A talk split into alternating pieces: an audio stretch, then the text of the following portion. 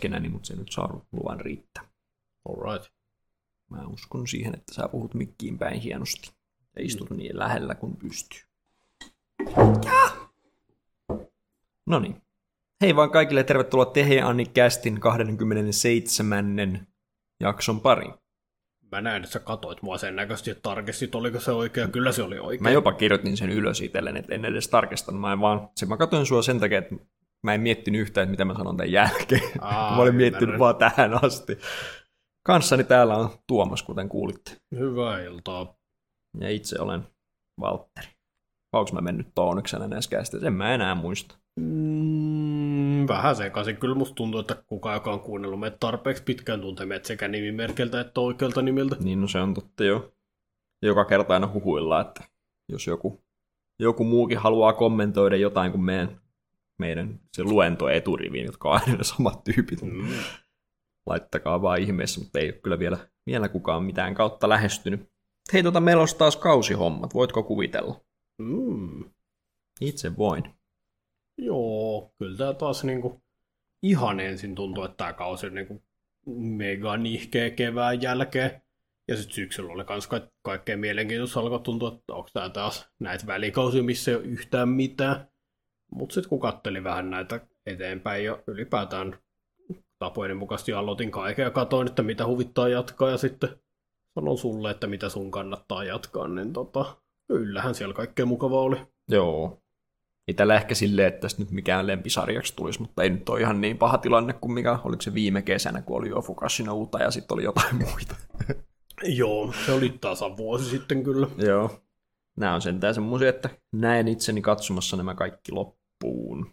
Täydellistä. Tai katsotaan nyt miten käy. Voisi olla, että tulee vaan pelattua FIFA eikä katsottua enää mitään, mutta tota, ei kai siinä. Pitäisikö meidän vaan mennä? Onko sä ajatellut, että sä katsoisit piirrettyä, kun jonotat niihin fucking Savage Raideihin Party Finderissa, niin pistä piirretyt pyörimään siinä odotellessa? Niin, niin mä tein tänä aamuna, mutta tota, Joo. yleensä mä oon mangaa lueskellut siinä vaan. Että No tietysti ajaa, ajaa saman asian siinä mielessä. No sitten manga kästi seuraavaksi.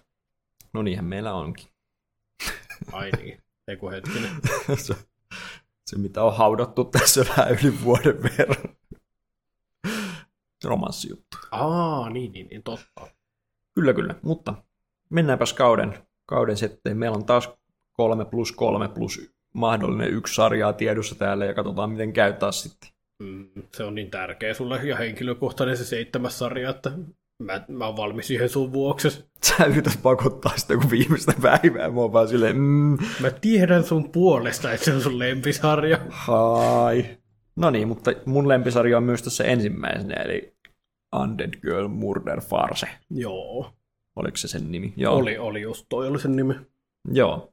Niin siitä lähdetään liikkeelle, eli kyseessä on siis tämmöinen niin kuin, mitenköhän sen selittäisi, olisi varmaan pitänyt miettiä tämmöinen niin kuin sanoisin, että salapoliisisarja käytännössä, mutta sitten se yhdistelee erilaisia fantasiajuttuja, että on, on onit ja on, on epäkuollut tyttö päähenkilönä ja sitten ykköskeississä ratkaistaan tämmöistä vampyyrkeissiä, että silleen niin kuin yhdistelmä tällaista hyvin japanilaistyyppistä tota, etsivä tarinaa sitten tämmöisiin niin yliluonnollisuuksiin ja mytologioihin. Joo, ja ehkä mä yhdistin, tai niin kuin lisäisin tähän vielä, että hahmojen käytö, käytös ja sellainen niin kuin asennoituminen antaa tähän kanssa vähän sellaista niin kuin teatraalisuuden elementtiä, tai vähän niin kuin, mitä mä selittäisin, se on vähän niin kuin nämä hahmot itse tarkoituksenomaisesti olisi teatterinäyttelijöitä, jotka vetää sellaista roolia. Mä luulen, että se saattaa liittyä tähän farssitermiin niin kuin sarjan nimessä, että se on ihan tarkoituksellinen valinta. Joo, siltä se kyllä tuntuukin. Mutta tosiaan meillä on tämmöinen pääjäbä, joka on puoli oni, ja sitten meillä on tyttö, joka on pelkkä pää, ja silloin sitten tämmöinen palvelustyttö kantamassa, tai siis ollut kantamassa sitä nykyään meidän pääjäbä kanniskelee sitä ylipäänsä, mutta siis se, että ideana on se, että tyttö ei voi kuolla, hän on kuolematon, mutta hänen alavartalonsa kaikki kaulasta alaspäin on kadonnut, ja hän on halus, halus kuolla ja sen takia lähestyy tätä onia, koska oneilla on sitten se voima, että ne pystyy vahingoittamaan mitä tahansa ja parantumattomasti. Mutta sitten ne päättääkin lyöttäytyä yhteen ja alkaa ratkomaan näitä mysteerejä. Ja sit jäbä kanniskelee tyttöä ympärinsä, tai siis sen päätä ympärinsä lintuhäkissä. Joo, ja sitten tota, no yksi keissi meillä nyt tässä on ollut vasta ja sekin on vielä kesken, mutta kuitenkin ratkotaan sitten tämmöisiä, aika, aika perinteinen murhamysteerihän tämä ensimmäinen keissi oli sille, että toki siinä on tämä vampyyri twisti mukana, mutta se, että tyylilajillisesti tosi samantyyppinen kuin tämmöiset, mitä näitä on nyt olemassa ollut, näitä tämmöisiä niin kuin etsivä tarinoita. Mulle tulee mm. vaan kaikki niissä jo isi jutut mieleen, mutta niistä ei ole animea, niin se on vähän no, vaikea. No näitä modernimpi oli The Detective is Already Dead. Se joo, ja sitten toi, toi, toi. Joku toinen oli. Mutta se on se, missä on se röyhelytyttö, mutta kun mä en saa Gothic. Sen... Ei, vaan se uudempi. Se, se, se, joka oli siltä sun suosikkikirjailijalta nimeä. Se on se Inspectre. Sitä Aa, niin, niin, niin, niin, Spiral meiltä Kyoshiro Dairalta. Joo. Joo, niin totta se, joo. Eli Kyoko Suiri. Joo, just se. Joo.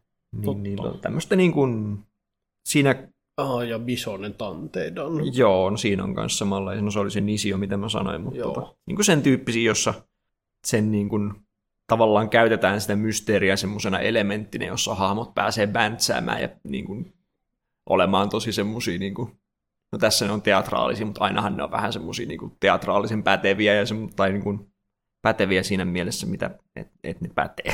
Mm, joo. joo, kyllä mä ymmärrän, että sellaista on...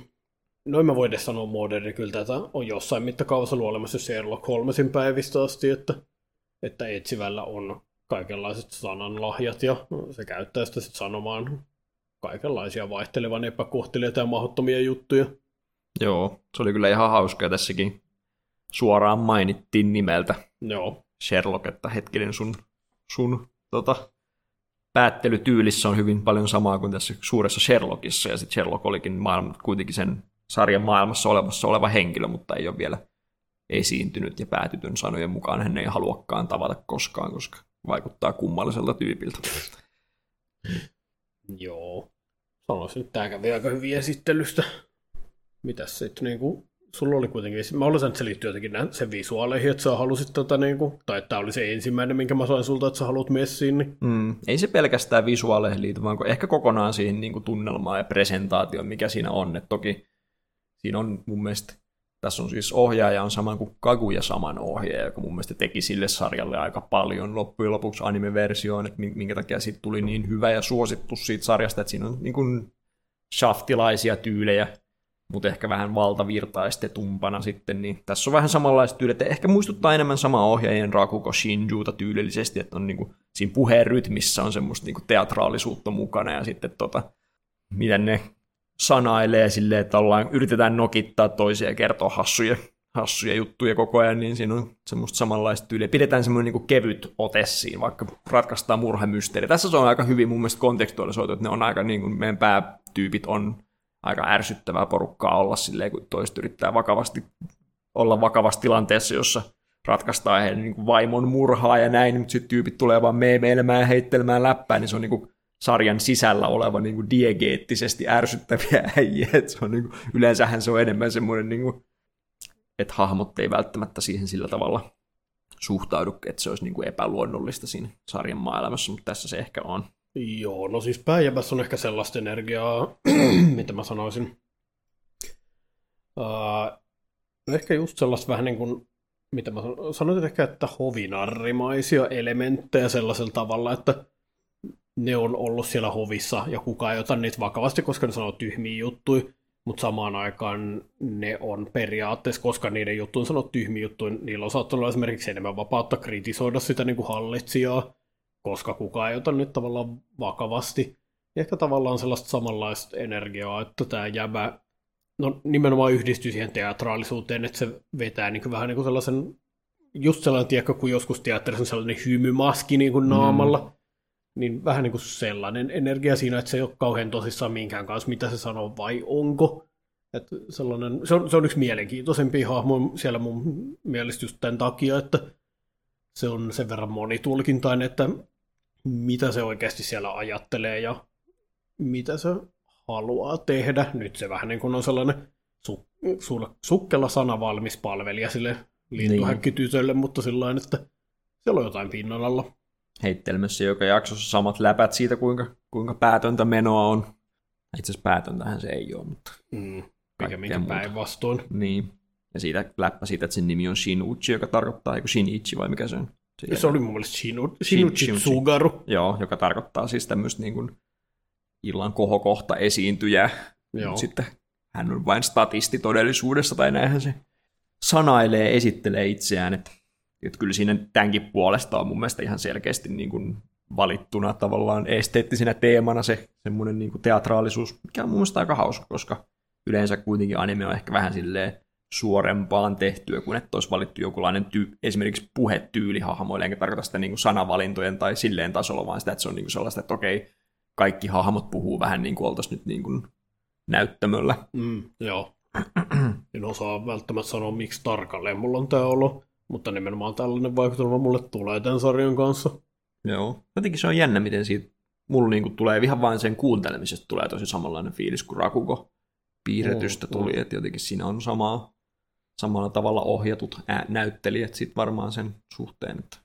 Mutta joo, mä itse tykkään tommosista mysteerijutuista. Mä oon itse ehkä semmonen mysteerijuttujen kuluttaja, että mä, mulle se ei ole niin tärkeä se, että kuinka paljon ne mysteerit päästää mua ineen siihen silleen, että onks Mä tiedän, että tosi monille on tärkeää se, että ne, että ne johtolangat on esitetty sillä tavalla, että sä voit itse myös osallistua siihen niin kuin kuluttajana, että sä voit miettiä sitä ja ratkoa sitä päässä. Mä oon ihan fine semmoisenkin kanssa, että, että mua johdatellaan ja sitten lopulta se, se etsivä vaan totee, että näistä syistä näin. Tämä oli kaikki niin kuin, koska siinä on kuitenkin ne kaikki hyvät semmoiset niin johdattelun elementit ja kaikki semmoiset, että, että vähän niin kuin nytkin yritetään niin kuin vihjata, että kuka se syyllinen voisi olla, mutta sitten se todellisuudessa onkin todennäköisesti joku muu, mutta koska mut on mukavasti vedetty mukaan, ajattelee, että se voisi olla tämä Claude tai tämä hovimestari, tietysti on aina hyvä syyllinen, mutta niin, niin tota, mä saan olla siinä mukana vaan tälleen, mutta mun ei välttämättä tarvitse olla siinä päättelyprosessissa mukana ja oletan, että sulla se on täysin päinvastoin.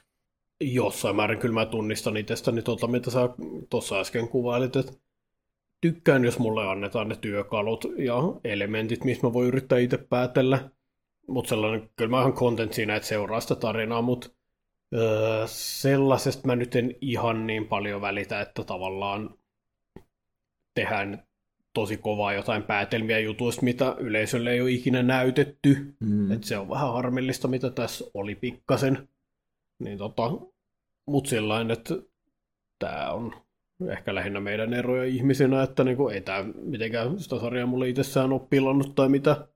Joo. Se on vähän semmoinen, riippuu varmaan, että kuinka paljon pääsee ineen tämmöiset. Tietysti vanha kunnon vedenjakaja on toi BBC Sherlock, joka on semmoinen, jossa heitetään niin absurdit päätelmät ja sitten vähän niin kuin tyylikeinoin vaan annetaan ymmärtää, että tämä on nyt se, miten hommat toimii. Et se on niin kuin just että jos pysähtyy hetkeksikään miettimään, että oliko tässä päätelmässä yhtään mitään tolkkua, niin ei siinä kyllä ollut, mutta Joo, eh- ehkä mun iso ongelma niin tämän tyylisuunnan kanssa on lähinnä se, että mun itteni sellainen johdattelija mysteerien pari ja lempari on ollut tuollainen kristialainen tyyli, mm. missä on paljon vähemmän sit fokusta siihen, että minkälaisia fyysisiä seikkoja ihmisissä on, ja enemmän sitä, että minkälaisia psykologisia seikkoja ihmisissä on. Että just tässä oli myös sellainen Sherlock-skannaus, että katsotaan missä kunnossa jäbän hihat ja napinlävet ja tota, kaulukset on, ja siitä päätellään asioita siitä. Ja sitten taas toi kristialainen tyyli on sitten enemmän sellainen, että on tapahtunut rikos, ja siitä ei välttämättä ihan kauheasti tiedetä fyysisiä yksityiskohtia. Ja sitten se miettiminen on enemmän, että minkälainen ihminen tekisi tällaisen rikoksen, ja sitten profiloidaan niitä kaikki epäiltyjä, ja siitä vähän niin kuin rakennetaan, että, että onko nämä muut on sellaisia luonteita, että ne ei tekisi tällaista rikosta, tämä sopii siihen profiiliin. Et mä tykkään enemmän sellaisesta meiningistä, niin se on ollut sen takia, että tota, enemmän Sherlock Holmesin koulukunta ei ole ihan niin minun juttu. Joo, kyllä kyllä.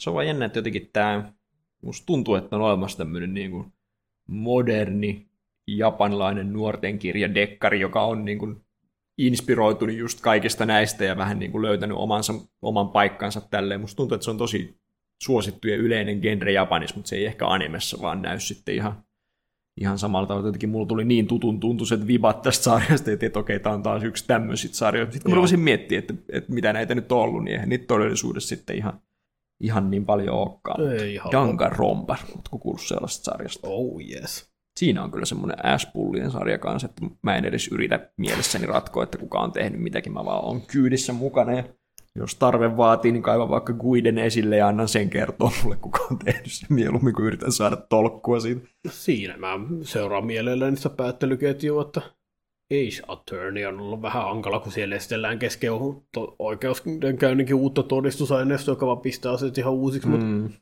Danganronpas mä oon pystynyt seuraamaan kesken keissin, että mitä siellä about suunnilleen on tapahtunut. Sairaat setit. No, onko mä koskaan kertonut, että halusin olla skidinä niin kuin yksityisetsivä? Mä en usko, että sitä kohtaa skidin. Mä luulen, että sä haaveilet tuosta joka ilta vielä tänäkin päivänä. Et ole täysin väärässä. Niin. Et ole edes paljon väärässä. Että siitä sitten vaan, mä en tiedä kuinka paljon se on oikeasti olemassa oleva ammatti, mutta tuen sinua elämän valinnassa. Vissiin hu- huono palkka ja epäsäännölliset tai sellaiset epävakaat työolosuhteet, ei se välttämättä ole kauhean kiva oikeassa elämässä, mutta no se voi olla. Aina voi haaveilla. Kyllä mä ehkä voisin sulle Watsoniksi ruveta siinä. Mä voin olla sillä vaan sanomassa, että äläpä nyt pelleille. Yes. Meppä nyt töihin. Yes. Eiköhän se ole sillä päätetty. Mm. Jos meistä ikinä tehdään visual novel, niin tiedetään nyt mikä se teema on. Kyllä se varmaan järjestyy, jos sä se itse kirjoitat. Jep. Saako itsestään kirjoittaa fanfikkiä, missä kohtaa sitten tulee vähän kringi? Hmm, no, real person fikit on olemassa oleva juttu, niin eipä tämä nyt kovin paljon siitä enää. Autobiografiat on olemassa oleva kirjojen laatu. Se on totta, ja sitten toisaalta kuitenkin on semmoinen self-inserttaaminenkin kuitenkin aika iso osa aika tuota fanfikki ja muutakin kirjallisuutta. Jep. Ei me ehkä niin kaukana olla siitä, että tämäkin olisi todellista. Jep, tästä on hyvä suunnitelma. Mm. Joo. Niin, niin tässä tota, mä luulen, että sä olet sanomassa ehkä vielä jotain, mistä sä tykkäät tässä sarjassa, mutta sitten sä selvensit aika pitkälti, että mistä sä tykkäät sen ottees mysteereihin, mutta oliko jotain muita juttuja? Mä vaan tykkään, kun hahmoilla on semmoinen hauska, vähän epätasainen suhde, ja ne pystyy niinku väntsäämään kesken, että se on mun mielestä aina, hmm. aina hauska, niin kuin tässäkin se on, että niinku, vaikka niillä on se, että se toinen joutuu kanniskelemaan sitä olen se alamaisen, niin sitten pystyy kuitenkin yhtä lailla heittämään toisilleen läppä ja olen semmoinen niin kuin, jotenkin siitä tulee semmoinen hyvän toveruuden fiilis, vaikka niiden todellisuuden todellinen jännite olisi mikä, että jotenkin siinä niin kuin mm. kirjoitustyylillisesti tykkään semmoisesta vaan. Joo, ja sitten siellä on se meidän olemassa tosi vihanen, tai siis stoalaisen vihanen. niin, tarpeellinen hahmo sekin. Joo, että niin kuin, tää, tota... sanoisin just, että tässä on niin kuin, mä, mä oon joskus sanonut sellainen tyyli ja substanssipiirtys, ja se on aina suuttunut mulle siitä. Etenkin jos mä sanoin, että jossain on style over substance. Mm. Tässä mä sanoisin, tyyli on niin kuin vaikka muille jakaa, että tässä on nimenomaan vahva visuaalinen ilme ja just tollainen ohjauksellinen viba. Substanssipuolella mäkin tykkään niiden bäntseistä. Et ehkä mun isoin hankaluus tämän sarjan kanssa on sit se, että kun mä näen, että se lintuhäkkityttö, sen on tarkoitus olla sellainen aika kantava voima täällä, niin se ei ole ihan vakuuttanut mua vielä tähän mennessä, että sillä on ihan hyvä sellainen arvokas käytös ja sellainen tuhoutumaton asenne, mikä ei hirveästi sitä järkytä, mutta sen päätelmät, sanotaan siinä vaiheessa, kun se luetteli ne joku seitsemän juttu, se oli joitain sellaisia, jotka oli aika sellaisia, niin kuin, että TBH, tämä niin kuin muidenkin ihmisten olisi pitänyt huomata, että se, se mm. ei tee susta amazing, että sä luettelisi nämä jutut. Ja siellä vaan jotain just sellaisia, mitä yksityiskohtia siellä ne oli tyyliin murha-aseen, joka vahingoittaa vampyyreitä vieressä oli liina, joka näytti siltä, että siinä on pidetty tätä asetta käärittynä. Voisiko tämä tarkoittaa, että murha-ase voi vahingoittaa sitä ihmistä, joka käytti sitä? Tavallaan tollasia juttuja. Ja sitten ehkä just se se jäbän jutut on mun mielestä hyviä, mutta ehkä niin kuin mä toivoisin, toivoisin jotain vähän enemmän siltä päältä. Joo, ehkä me nähdään vielä jotain enemmän, sillä nyt sen tehtävä on ollut olla lähinnä se semmoinen niin kuin hitsin ylpeä, etsivä rooli, joka on tietysti niin. Siinäkin kyllä kannattelee loistava ääninäyttely ja loistava Joo. mun mielestä niin kuin yhteys sen pääjäbän kanssa, mikä niillä on, että se ei ole mulle ollut ongelma, mutta näen kyllä mitä tarkoitat. Joo, joo, eikä mulla ole sen enempää tarkoituksena dissata, että niinku, mä näen tällä nimenomaan elementtejä, missä tämä voisi olla sarja, mistä mä tykkään varsin paljon, että nimenomaan ehkä vähän lacking. Joo. Ei edes sellainen, että aktiivisesti en tykkää, vaan sellainen, että on se olo, että tämä voisi olla parempi.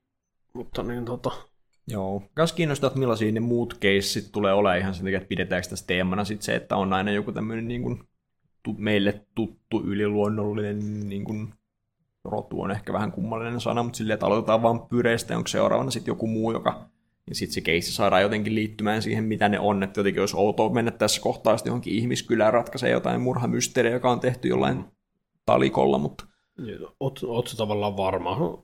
Sä tutustunut tähän sen, sen enempää niin kuin muissa muodoissa? en yhtään. Joo. Mietin vaan, että tuleeko tämä lopulta olemaan murhamysteerisarja niin kuin alusta loppuun asti ylipäätään. Niin. Tuntuu, että se overarching teema on, että oli tämä tyyppi, joka on kovasti niin kuin tehnyt pahoja molemmille meidän päähenkilöistä, vienyt sen tytön ruumiin ja sitten jäbälle, mit, mitä se sillä, siis se sanottiin se lekas jaksossa, nyt mä en enää muista. Siis se jäbä haluaa kostaa sille tosi kovaa jostain, mitä se on tehnyt, mutta nyt mä en muista, mitä se oli. Mäkään saan nyt just päähän, mikä se on. Vai oliko se sitten se, että tämä tyyppi teki siitä tämän tällaisen puolionin? Ehkä se oli joku semmoinen juttu. Joo. Niin tota, että se vaikuttaisi siltä, mitä ne on tekemässä, ja tavallaan tämä mysteerikeikka on vähän niin kuin ollut kai sit sellainen sivutoimi siinä samalla. Niin että, voi olla joo, mutta jotenkin sitten toisaalta taas tämmöisien sarjojen perisynti on myös se, että niistä tehdään yksittäisiä keissejä, kunnes lopussa ollaan sitten, ai niin, meillä, oli tämä juonikin tässä ja nyt mentiin. Että Joo. saapa nähdä kumpaan siinä nyt sitten keskitytään, mutta tavallaan niin tyylillisesti on mietitty sitä, että miten nuo keissit ratkotaan ja miten ne esitellään ja näin, että olisi outo, jos olisi sitten ainoa keissi, jossa niin tehdään, mutta Joo, se, se on myös vaikea, totta. vaikea sanoa tässä vaiheessa. Kun... Ja sellainen, että no, mulla on teorioita kiehumassa päässä, että kuka se murhaaja nyt oli sitten. Se oli yksi juttu, mikä pisti silmään, mutta tai niin kuin kun se sanottiin, niin kiinnitin asian huomiota ja sitä ei vielä selitetty. Katsotaan liittyykö se sitten lopputulokseen. Kai se on ollut hovimestari kuitenkin. Hovimestarien kuuluu olla kuitenkin syyllisiä. Hmm, on, on siihen ainakin, tai siis siihen on annettu joitain viitteitä mun mielestäni. Musta tuntuu, että siinä on, siihen on annettu semmoisia viitteitä, että se on niin kuin, annettu ymmärtää, että se olisi se vaan, että voidaan vetää mattojalkoja alta ja olla silleen, no se nyt se ei ainakaan ollut. Mahdollissa. Misdirectioni. No joo, mutta sä jäät miettimään ja mä jään vaan odottamaan seuraavaa jaksoa, jossa se selvii. Kyllä. Um. Molemmat on täysin valideja tapoja nauttia mediasta. Mennäänkö seuraavaan? Mennään seuraavaan. Meillä olisi Helkkistä. Eli Helk. Vanha kunnon helk.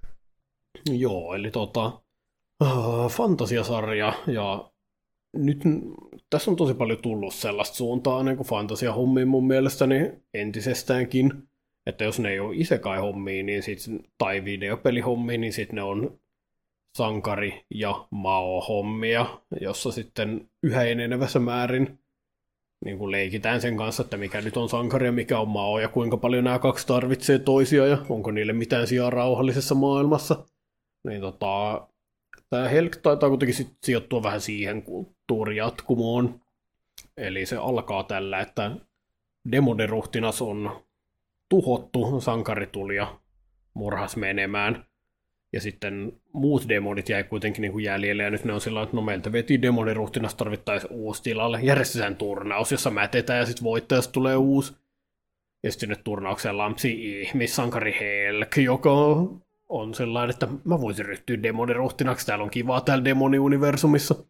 Ja tota, nyt se alku on ollut sitä, että mätetään turnauksessa, Helkillä on kivaa, muilla kilpailijademoneilla on kivaa, katsomulla on kivaa, kaikilla on kivaa, paitsi yhdellä tosi vihasella, punaisella demonin neljällä kenraalilla, tai siis yhdellä niistä, joka on sellainen, että tämä tyyppi on täällä niin kuin assassinoimassa meidät kaikkia, se juonittelee meidän päämenoksi, se on sankari ja ihminen ja meidän vihollinen, miksei kukaan näe tätä. Ja sitten ne yrittää kä- kättyrin kanssa miettiä jotain tapoja diskata sieltä turnauksesta, ja epäonnistuu. Nämä demonit on mukavan inkompetentteja. Ja tota, mut sitten mä en ole varma mitä siellä on tapahtunut, voi olla, että koko ihmis, toi, ihmisten valtakunta on vaan tuhottu ja siellä on jotain murhaenkeleitä tilalla, koska sellaisia sieltä on nyt tulossa ja demonit joutuu mättämään niitä vastaan ja tota, no, nyt on kaikkea isompaakin kuviota, mutta tällaisenaan se on. mun mielestäni fantasiasarja, jossa taas pallotellaan näitä ihmiset ja demonit, mitä eroa niillä on, sankarit ja maot, mitä eroa niillä on tematiikan ympärillä. Joo. Toki siinä sankari Helkillä on se taustatarina siitä, kuinka hän on veljen murhaaja ja jotain jotain, mutta tota, kuitenkin hymyilevä ihmishahmo, hyvin sankarillinen hahmo, tämmöisellä niinku visuaalisesti tämmöisellä niinku kasarimaisella, tämmöinen mm. hiimän, hiimän, tai jos katsoo jotain semmoisia niinku Japanista otettu joku toimintapeliä on viety se län, länsimaihin 80-luvulla, että minkälainen kansi siihen on piirretty, niin vähän sen näköisiä semmoisia niin muskeliadoniksia, niin se on mun helkin, mikä mulla tulee mieleen. Toi oli kyllä todella väkevä niin kuin, tota, vertauskuva, ja sä voit olla ylpeä tästä, että keksit sen. Yes. Ja teräsmies on kanssa sellainen, minkä voisin sanoa ihan samanlaista lapioleuka menoa, niin tota, mutta se on just persoonalta se sitten enemmän menee sinne All Might-leiriin, että se on aina hyvällä tuulella ja kohtelias kaikille, joita tapaa ja mättää tosi hyvässä hengessä ja just sillä että tämän pitäisi olla verinen turnaus demonen niin kuin valtakunnan herruudesta, mutta about kaikki on vaan ok sen kanssa, että tämä tyyppi voittaa, kun se on niin graceful voittaja. Ja sitten se vihanen punainen rääkyy ja räjäyttelee paikkoja, koska haluaa sen pois sieltä turnauksesta. Ai, että täällä on hyvää komedia kultaa, Walter. Kyllä täydellinen nainen se Vermilio. Ah, se, se voisi olla kyllä vielä vihaisempi ja punaisempi. Kyllä se varmaan järjestyi. Kyllä se ykkösjaksossa oli kyllä tosi vihainen ja tosi punainen, mutta... Jep. Mä, jos nyt joku kuuntelija ei satu tietää, tämä ei yleensä ole mun sektori, mutta nyt t- tällä on kyllä niin hyvää vihasta rääkymistä raivosta, kun se on ainoa täysjärkinen, joka osaa olla yhtään paranoidi siitä, että viholliskansan edustaja tulee ja moppaa lattioita niiden uljaimmilla sotureilla ja kaikki muut on vaan iloisia idiootteja, kaikki menee hyvin. Se on aivan exquisite komedia, siis tää, mä oon suorastaan nauranut ääneen tälle sarjalle. Mm. Onkohan se Komatsu Mikakon paras rooli kuitenkin kautta aikojen, kun se on vaan niin hyvä tossa. Se ei yleensä esitä tämmöisiä rääkyjä, sillä on aina se poikatyttö-homma, mikä mm, silloin meneillään, joo. mutta tota... Nyt se on kärsivä ainoa täysjärkinen. Niin. Ja nyt sitten uusin käänne on vissiin se, että lähdetäänkin sitten Vermilio joutuu tähän Helkin ja muiden kisaajien tiimiin mukaan sitten tota, vallottamaan takaisin linnaa, joka on mennyt niille enkeli, enkelisotureille, niin pääsee sitten olemaan suorassa kontaktissa, koska tähän mennessä kirkuva punainen on ollut vaan katsomassa, katsomassa tornista kisoja ja miettimässä, että ei helvetti, mitä me tehdään. Ei me saada tätä helkkiä pysäytettyä millään. Paitsi sitten, kun se menee arvostelemaan sen ruokaa jo aikomuksena, että mä annan sille nolla pistettä ja torppaan sen voito. Ja sitten ruoka on niin hyvä, että se antaa kymmenen pistettä ja auttaa sitä jatkoon. Mm. Se oli hyvä hetki.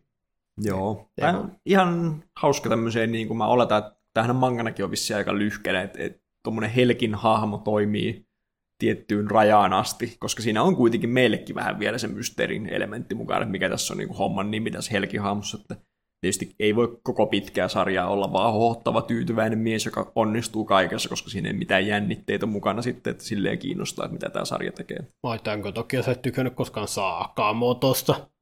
Eikö se juttu ollut se koko joo. sarjan onnistuu aina kaikessa? Oli vähän. Mä en oikein, mä en oikein tykkää hauskasta. Ymmärrän. Se on mun suurin ongelma. Mun pitää varmaan katsoa se ja selittää sulle, mikä siellä on hauskaa. Ja jos onkin sun mielestä armotonta komediakulta, saattaa se kyllä olla. Se on mahdollista. Kyllä se, se kiinnostaa mua tästä syystä. Se vaara on aina olemassa.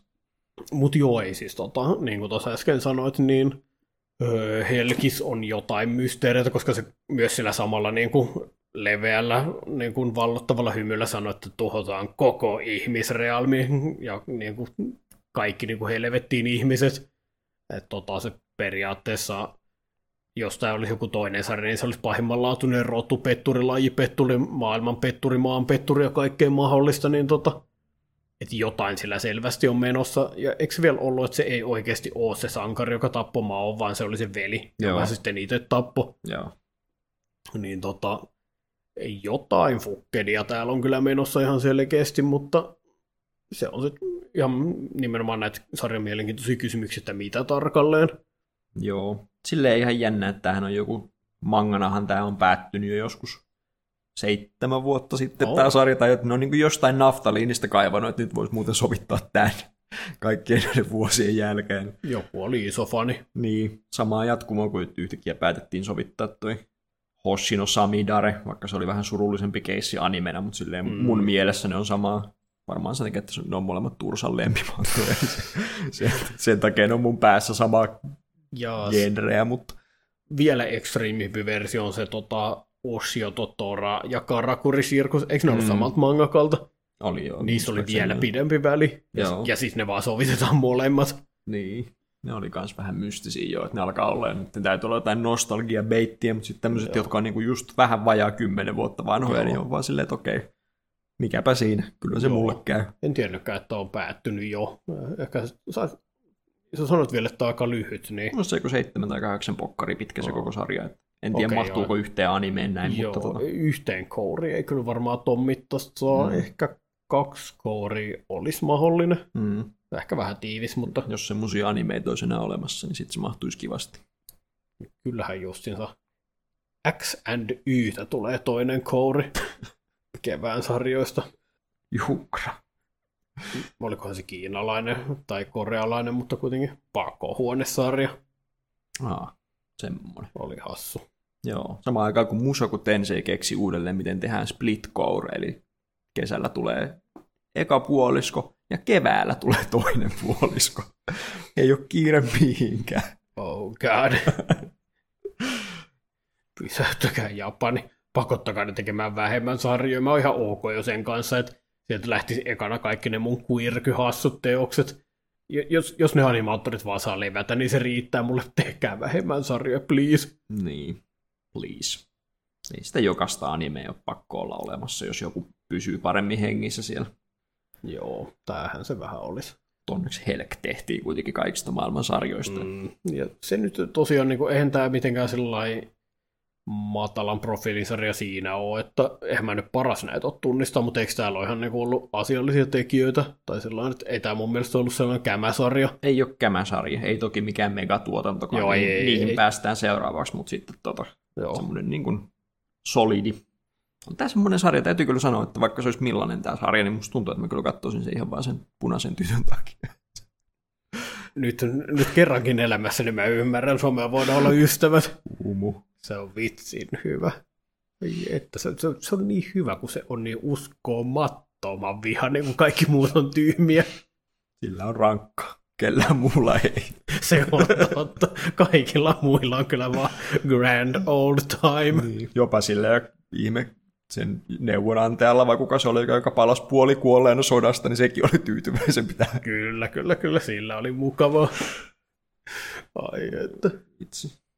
Joo, siis tota, ei, ei taas, kyllä ne välin tulee hyviä komediasarjoja. Tämä nyt ei ole pääasiallinen komediasarja, mutta sillä että... Kyllä mä melkein sanoisin, että kyllä tämä... Mä arvan, ne enkelit vaikuttaa kyllä about niin antihauskalta, mitä voi no olla. joo, se on kyllä totta. Mutta demonien maailmassa on kyllä, siellä, siellä on vaan fun with the boys and the girls niin. joka päivä. Varsinkin Helk itse nyt on silleen, odotan kyllä jännityksellä, mikä se on se vakavamielinen konteksti, missä tämä hahmo tulee toimimaan. Että se... mm. Mutta eiköhän. Eiköhän se ole jotain, että se nauraa, koska muuten se itkisi, koska on niin rikki.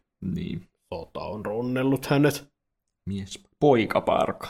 Kyllä. Eiköhän se on vielä nuori poikainen kaiken lisäksi. Joo, että niinku hauskaa ja sitten kuitenkin ihan jänniä juonijuttuja, jotka tuntuu, että niitä on kuitenkin mietitty, että mitä sieltä on tulossa, niin on kyllä odotan oikein mielihyvin, että miten tämä tähän, tästä tulee jatkumaan.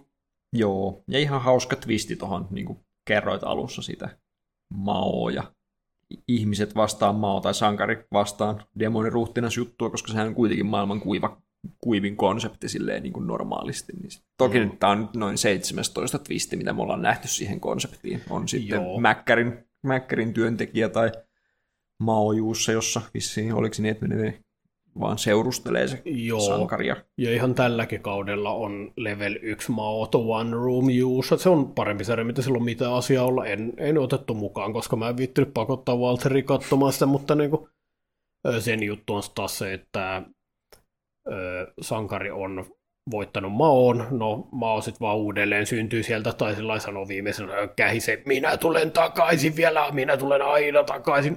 Sitten se tulee takaisin, mutta se on menettänyt kaikki sen voimat.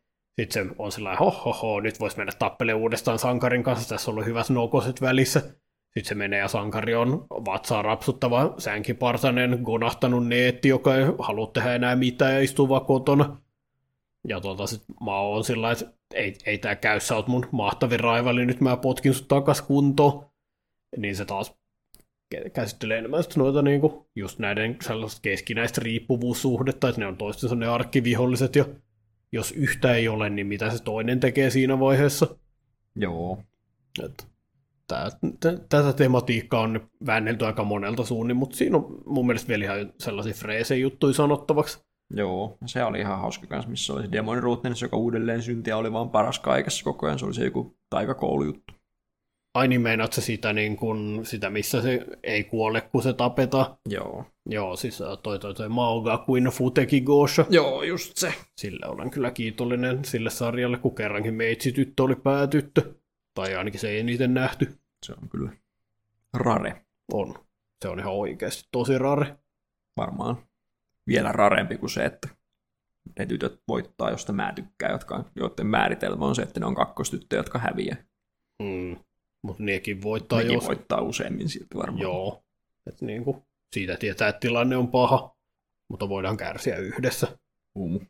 Varsinkin kun tämän kauden pikkusempaissa on se vitsi söpö. No se, se söpötyttö ei tarvinnut sitten tykätäkään siitä pääjävästä. Sillä saattaakin olla meiningit menossa hassun Nagerin kanssa. Ah niin joo, sä puhut siitä, siitä sarjasta. Pieni sempaisarjasta. Joo, mä en ole kattonut, niin mä en osaa sanoa siitä mitään. Joo. Mä laitan sulle screenshotit, niin Joo. pysyt kärryillä. Siitä kakkostytöstä, joka ei häviäkään, voi laittaa kaikki screenshotit. Mm, joo, no viimeisimmässä jaksossa oli juttu, että se tapasi Prince Charmingin, kun se tuli työhaastattelussa, siltä hajosi kengästä korkoja.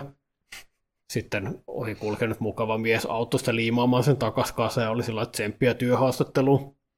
Sitten se menee haastatteluun sille, pöydän toiselle puolelle istuu se ja koska se on se, se sama osastopäällikkö, manageri.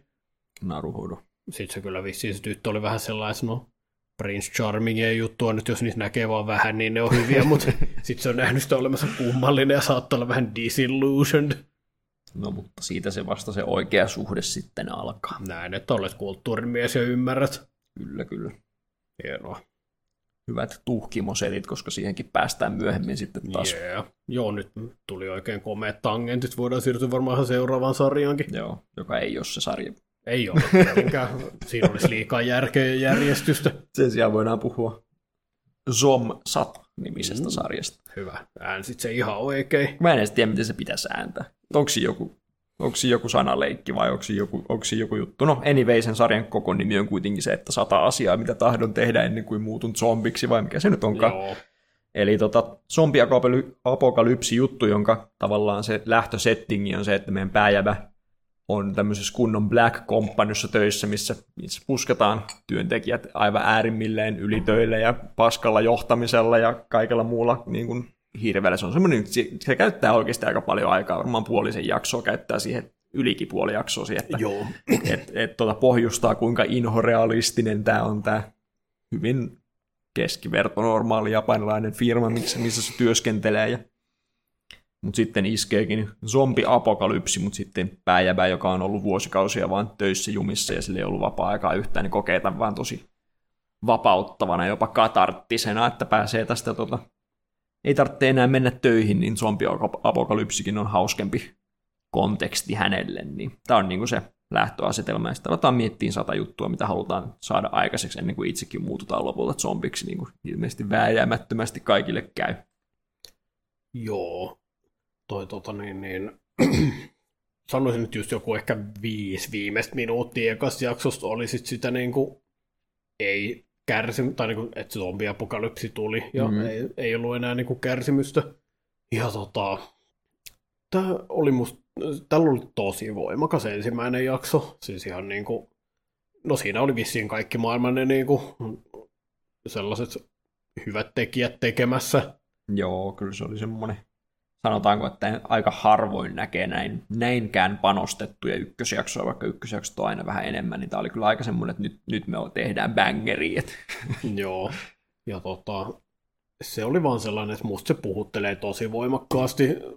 Varmaan tänne osuu vähän omaankin sellainen, että niinku, ei se firma, missä mä oon töissä, ei se todellakaan sellainen Black Company, mutta silti niinku, on ollut hirveä kiire ja toi apua, crunch, joo, kiire ja crunch ja niin kaikkea mahdollista ja mä oon nukkunut toimistolla ja ollut sillä vaan niin kuin pää täynnä niitä töitä, niin ei mulla nyt missään nimessä lähellekään niin paha ole ollut kuin tuolla pääjävällä, mutta tunnisti silti tosi paljon sitä mentaliteettia, että tavallaan maailma kutistuu sellaiseksi, että se on vaan ne työt ja niistä selviäminen.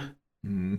Ja mä uskon, että no, olen kaukana ainoasta, jota se puhuttelee jollain tavalla. Että niin kuin, jos nyt on työelämässä ja tota, varsinkin mun tuttava piirissä on paljon sellaisia kunnollisia ihmisiä, jotka on herkästi antamassa itse aika paljon niiden töiden eteen, niin kyllä mä uskon, että se tulee puhutteleen tosi moni ihmisiä.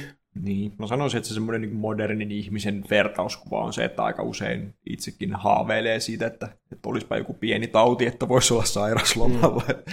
kun ei ole muutakaan vapaita, mitä voi noin vaan ottaa, niin sitten haaveillaan siitä, että jos olisi joku vähän hätänä edes, että näin, niin tietysti Suomi maailmanloppu on aika iso hätä jo, mutta tota, Joo. kuitenkin silleen tosi ymmärrettävää. Varmasti Japanin päässä vielä enemmän, koska siellä se työkulttuuri on niin fukkeli kuin se on, että tietysti ei nyt oikeasti keskiverto niin kuin firma ole tuommoinen pahimmanlaatuinen black company, mutta se, että päivät on pitkiä ja töille annetaan itsestään paljon ja siellä vedetään tietynlaista roolia, eikä saa hirveästi näyttää omaa itseään ja näin, niin tota, voi olla, että oikeasti tuntuisi aika vapauttavalta, vaikka maailmassa tapahtuisi sitten ihan kauheita, jos ei vaan tarvitsisi hetkeen mennä töihin.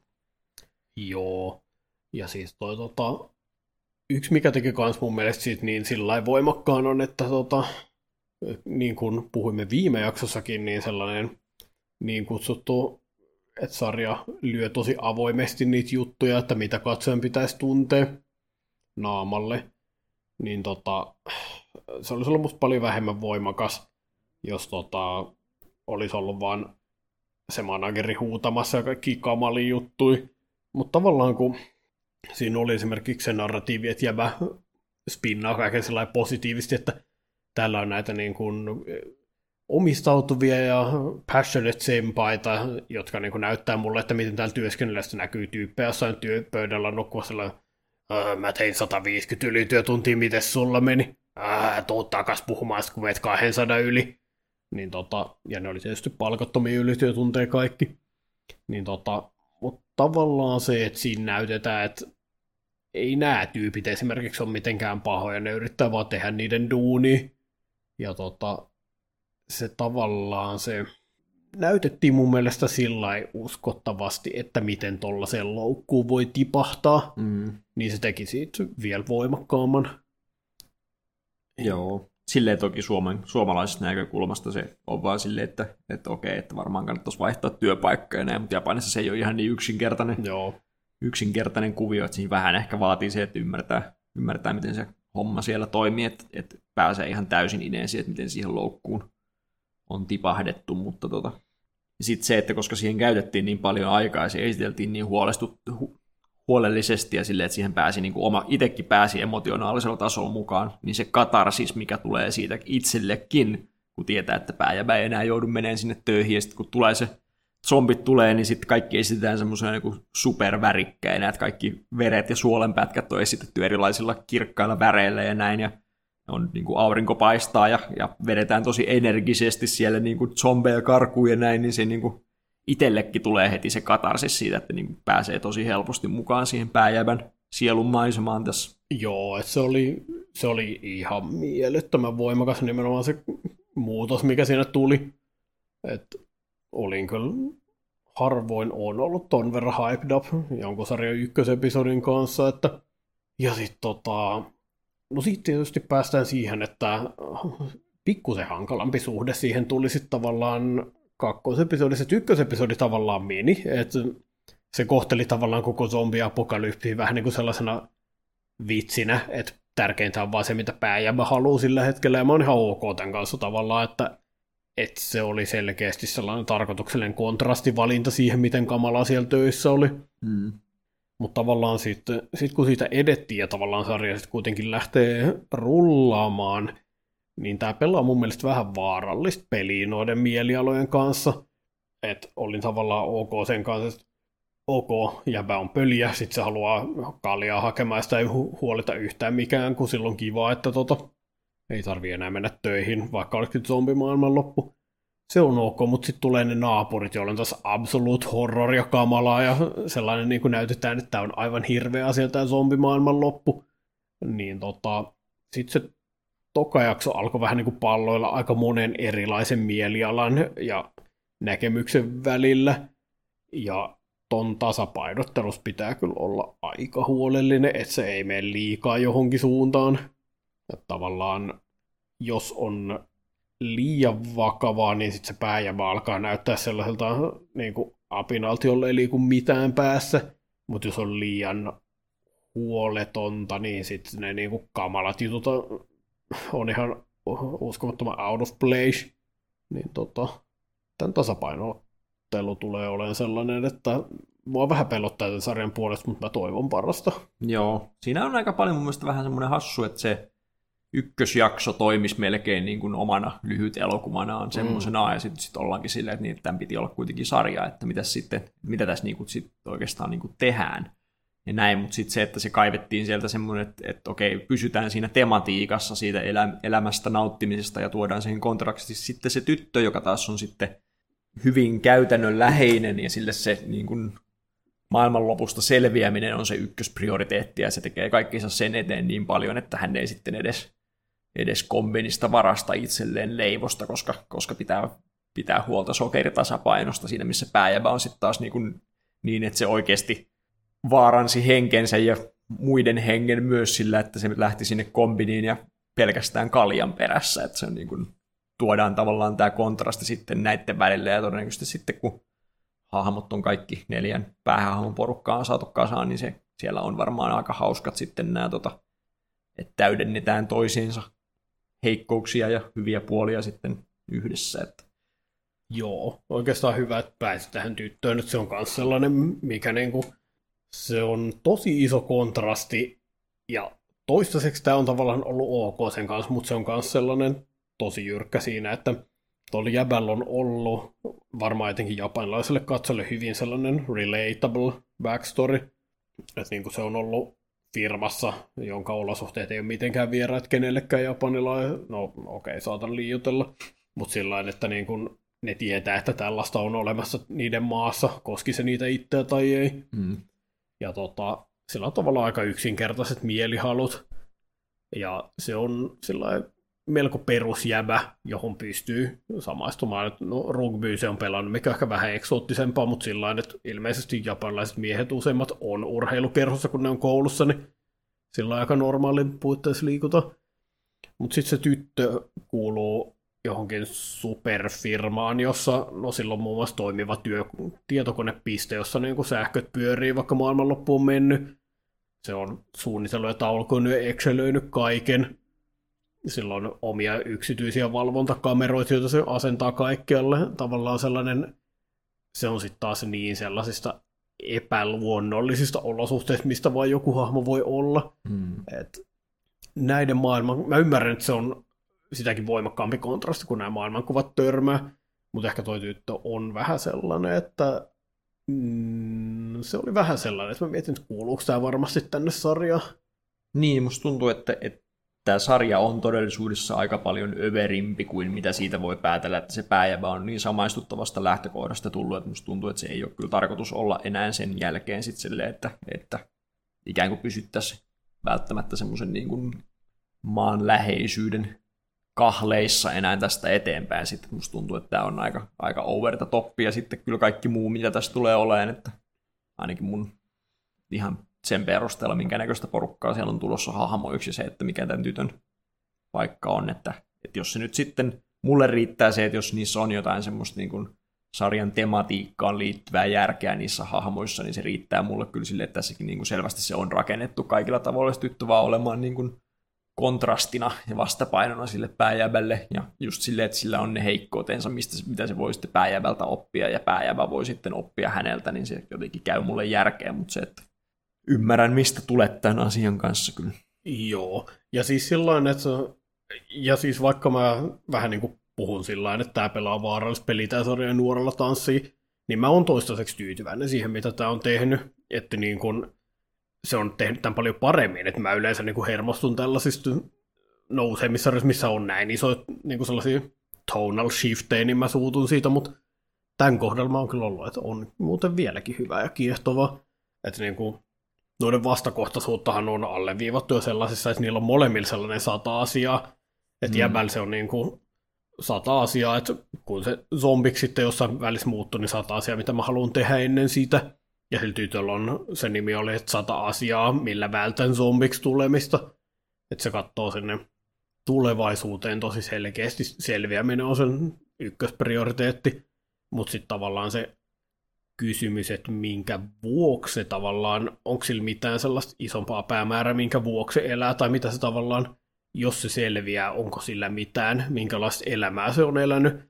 Jäbällä on sitten taas just sellainen, että se on ilmeisesti vähän niin kuin hyväksynyt kohtalonsa, että tässä ei välttämättä enää edes paluuta, mutta miten mä käytän sen ajan, mitä mulla on. Ja ehkä Joo. mä koitan pitää hauskaa. Niin se on musta kyllä, se on musta todella hyvä vastakkainasettelu. Ja se to... toimii semmoisena allegorina. Kuitenkin ne on semmoisia juttuja, mitä kaikki joutuu elämässään miettimään, että jos käyttää elämästään 10 vuotta opiskeluun ja sen jälkeen tekee 14 tuntista työpäivää, niin tekeekö sillä rahalla mitään, mitä sieltä saa ja näin, että jokainen joutuu käymään sen itselleen läpi ja näin, niin tässä on vähän niin kuin hahmoistettuna sitten nämä eri, eri tota, lähtökohdat siihen, miten elämänsä viettää, että yrittääkö ottaa ilon irti siitä, mitä on, vai yrittääkö sitten pitää itsensä tavallaan, tai pitää ne niin kuin kulissit kunnossa. Kulissit ei ole kyllä nyt paras sana, mutta semmoinen ei. nyt tuli mieleen kuitenkin. Joo, no siis sellainen niin kuin koettaa tavallaan turvata tulevaisuuden aikees niin. ja sellaisen niin kuin, öö, no just sellainen ehkä välitön hyöty versus sellainen abstraktimpi hyvä. Niin, ja oletettavasti tämän sarjan pohjimmainen sanoma on sitten se, että molemmat puolet ovat tärkeitä. Että mm. Oletan, että tästä mä vaan mietin, että mitähän ne kaksi muuta hahmoa tulee tuomaan tähän komboon sitten, mutta odotan siinä mielessä kyllä ihan jännityksellä. Joo, ihan jotain pikkusia vi- vihjauksia olen saanut, että minkälaisia asioita ne edustaa, mutta vissi, no seuraavana pysyn nimi taisi olla jo, että paras ystävä ja mm. epäkuolleet, että niinku, ehkä se tulee ihan sellainen friendly-aspekti. Ja no varmaan onko se niinku toinen tyttö sitten tämän tyttöystävä tai jotain, niistä tuli sellainen energia ehkä siellä niinku tunnareissa. Mm. Kieltämättä joo, vähän näytti, että voisi olla jotain sen tyyppistä meneillään. Ja pääjäbälläkin taitaa saada listaan kuulua sekä ystävät että romanssut, niin Jep. toivottavasti saadaan ne kaikki käytyä läpi sitten. Mm, joo kyllä tämä on niin kuin, siis siinä mielessä on myös ollut inspiroiva sarja, että en mä nyt vielä tehnyt, mutta kyllä, se, kyllä ne oli niin voimakkaat nuo ekat episodit, että pisti miettiä, että pitäisikö itsekin tehdä kuitenkin sellainen lista miettiä, että mitä mä nyt oikeastaan haluan elämässä ja mitkä asiat on sellaisia, että ihan oikeasti haluaisi tehdä ja sitten koittaa alkaa tehdä niitä enemmän, koska se nyt mitä tämä sarja onkin sanonut, että ei meillä kenelläkään rajattomasti aikaa ole ja mm. mitä sitä sitten tekee sillä, mitä sulla on koskaan ei tiedä, mitä käy, niin, niin. Jos jotain, mitä haluaa tehdä, niin kannattaa tehdä nopea. Hmm. Mieluiten. Et siinä mielessä se on aina hyvä merkki, jos sarja saa haluamaan tehdä jotain. Useimmiten se ehkä tulee ilmi sellaisissa urheilu- tai harrastussarjoissa, että tekee mielestä lajia, mutta niin kuin, tämä on nyt pistänyt kuitenkin miettimään, että niin kuin, mitä kaikkea kivasta elämässä voi tehdä. Niin se on jo, jo, jo siitä mä kyllä olen valmis. Arvostan tätä sarjaa varsin paljon. Joo. Kyllä se mutkin laittoi miettimään, että mikä hän olisi semmoiset, jos nyt huomenna makaiskin kuolinvuoteella joku kysyisi, että jäikö joku harmittamaan, mm. niin mikä, mikä jäisi. Ja tulin siihen tulokseen, että eipä oikeastaan kyllä. Yes. Se on hyvä kuitenkin. Että... Mä on aika, aika suoraviivainen sen suhteen, että, että mun mielestä elämässä on tarkoituskin tehdä sitä, mitä huvittaa milloinkin, että ei se mutta mä oonkin maailman, maailman vähiten kunnianhimoinen ihminen, ketä on. Niin... Ja se on oikein.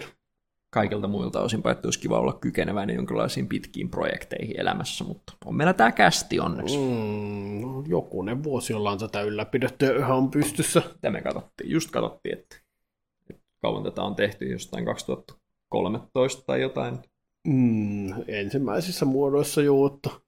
Sairaat setit, pidempää kuin monet meidän kuuntelijoista on ollut elossa. Hetkinen. Mä en usko, että me ollaan tavoitettu nuorisoa ihan noin hyvin, jos lainkaan. siihen pitää varmaan tuolta, tuolta Gorimilta kysyä jotain neuvoa, kun se on noissa nuorisomeemeissä niin paljon paremmin messissä kuin me. Älä mahdollista sitä miestä. Se opettaa meitä dabbistelemään. Vihdoin, mutta sekin on kyllä jo vanha. Se on totta. Oh no. Mä edes tiedän. Ja kun just opin Skibidi Toilet, se on ilmeisesti nuorison juttu nykyään. Ei, Mä- älä, älä kysy multa mikä se on. Mä en edes halua tietää, mennä äkkiä eteenpäin. Se voi olla kyllä terveellisempi suunta tässä vaiheessa. Oli... No mennäänkö breakille? No jos haluaisi breikille, niin mennään breikille. Mennään. No, sitten sit mennään tota, taikakoulun pariin. Et nämähän oli sellainen hassu, vähän niin kuin kulttuuraalinen kuriositeetti, että ne oli yhdessä välissä, mitä tuntuu, että tulee koko ajan.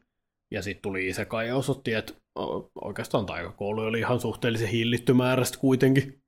Joo, että se oli semmoinen kulttuurinen jatkumo Sword Art Onlineista taikakoulujen kautta isekaihin, jossa kuitenkin tavallaan ainoa yhdistävä, kulttuurisesti yhdistävä tekijä on se, että pidetään niitä ylivoimaisia self-insert pääjääviä mukana alusta loppuun. Joo, Tota, niin tämä on tämä, tämä on varmaan näitä Naro-hommia, se joo, Ranobe-kilpailu, josta Irro ja Dice puhuu aina välillä, että se olisi se korrektimpi termi.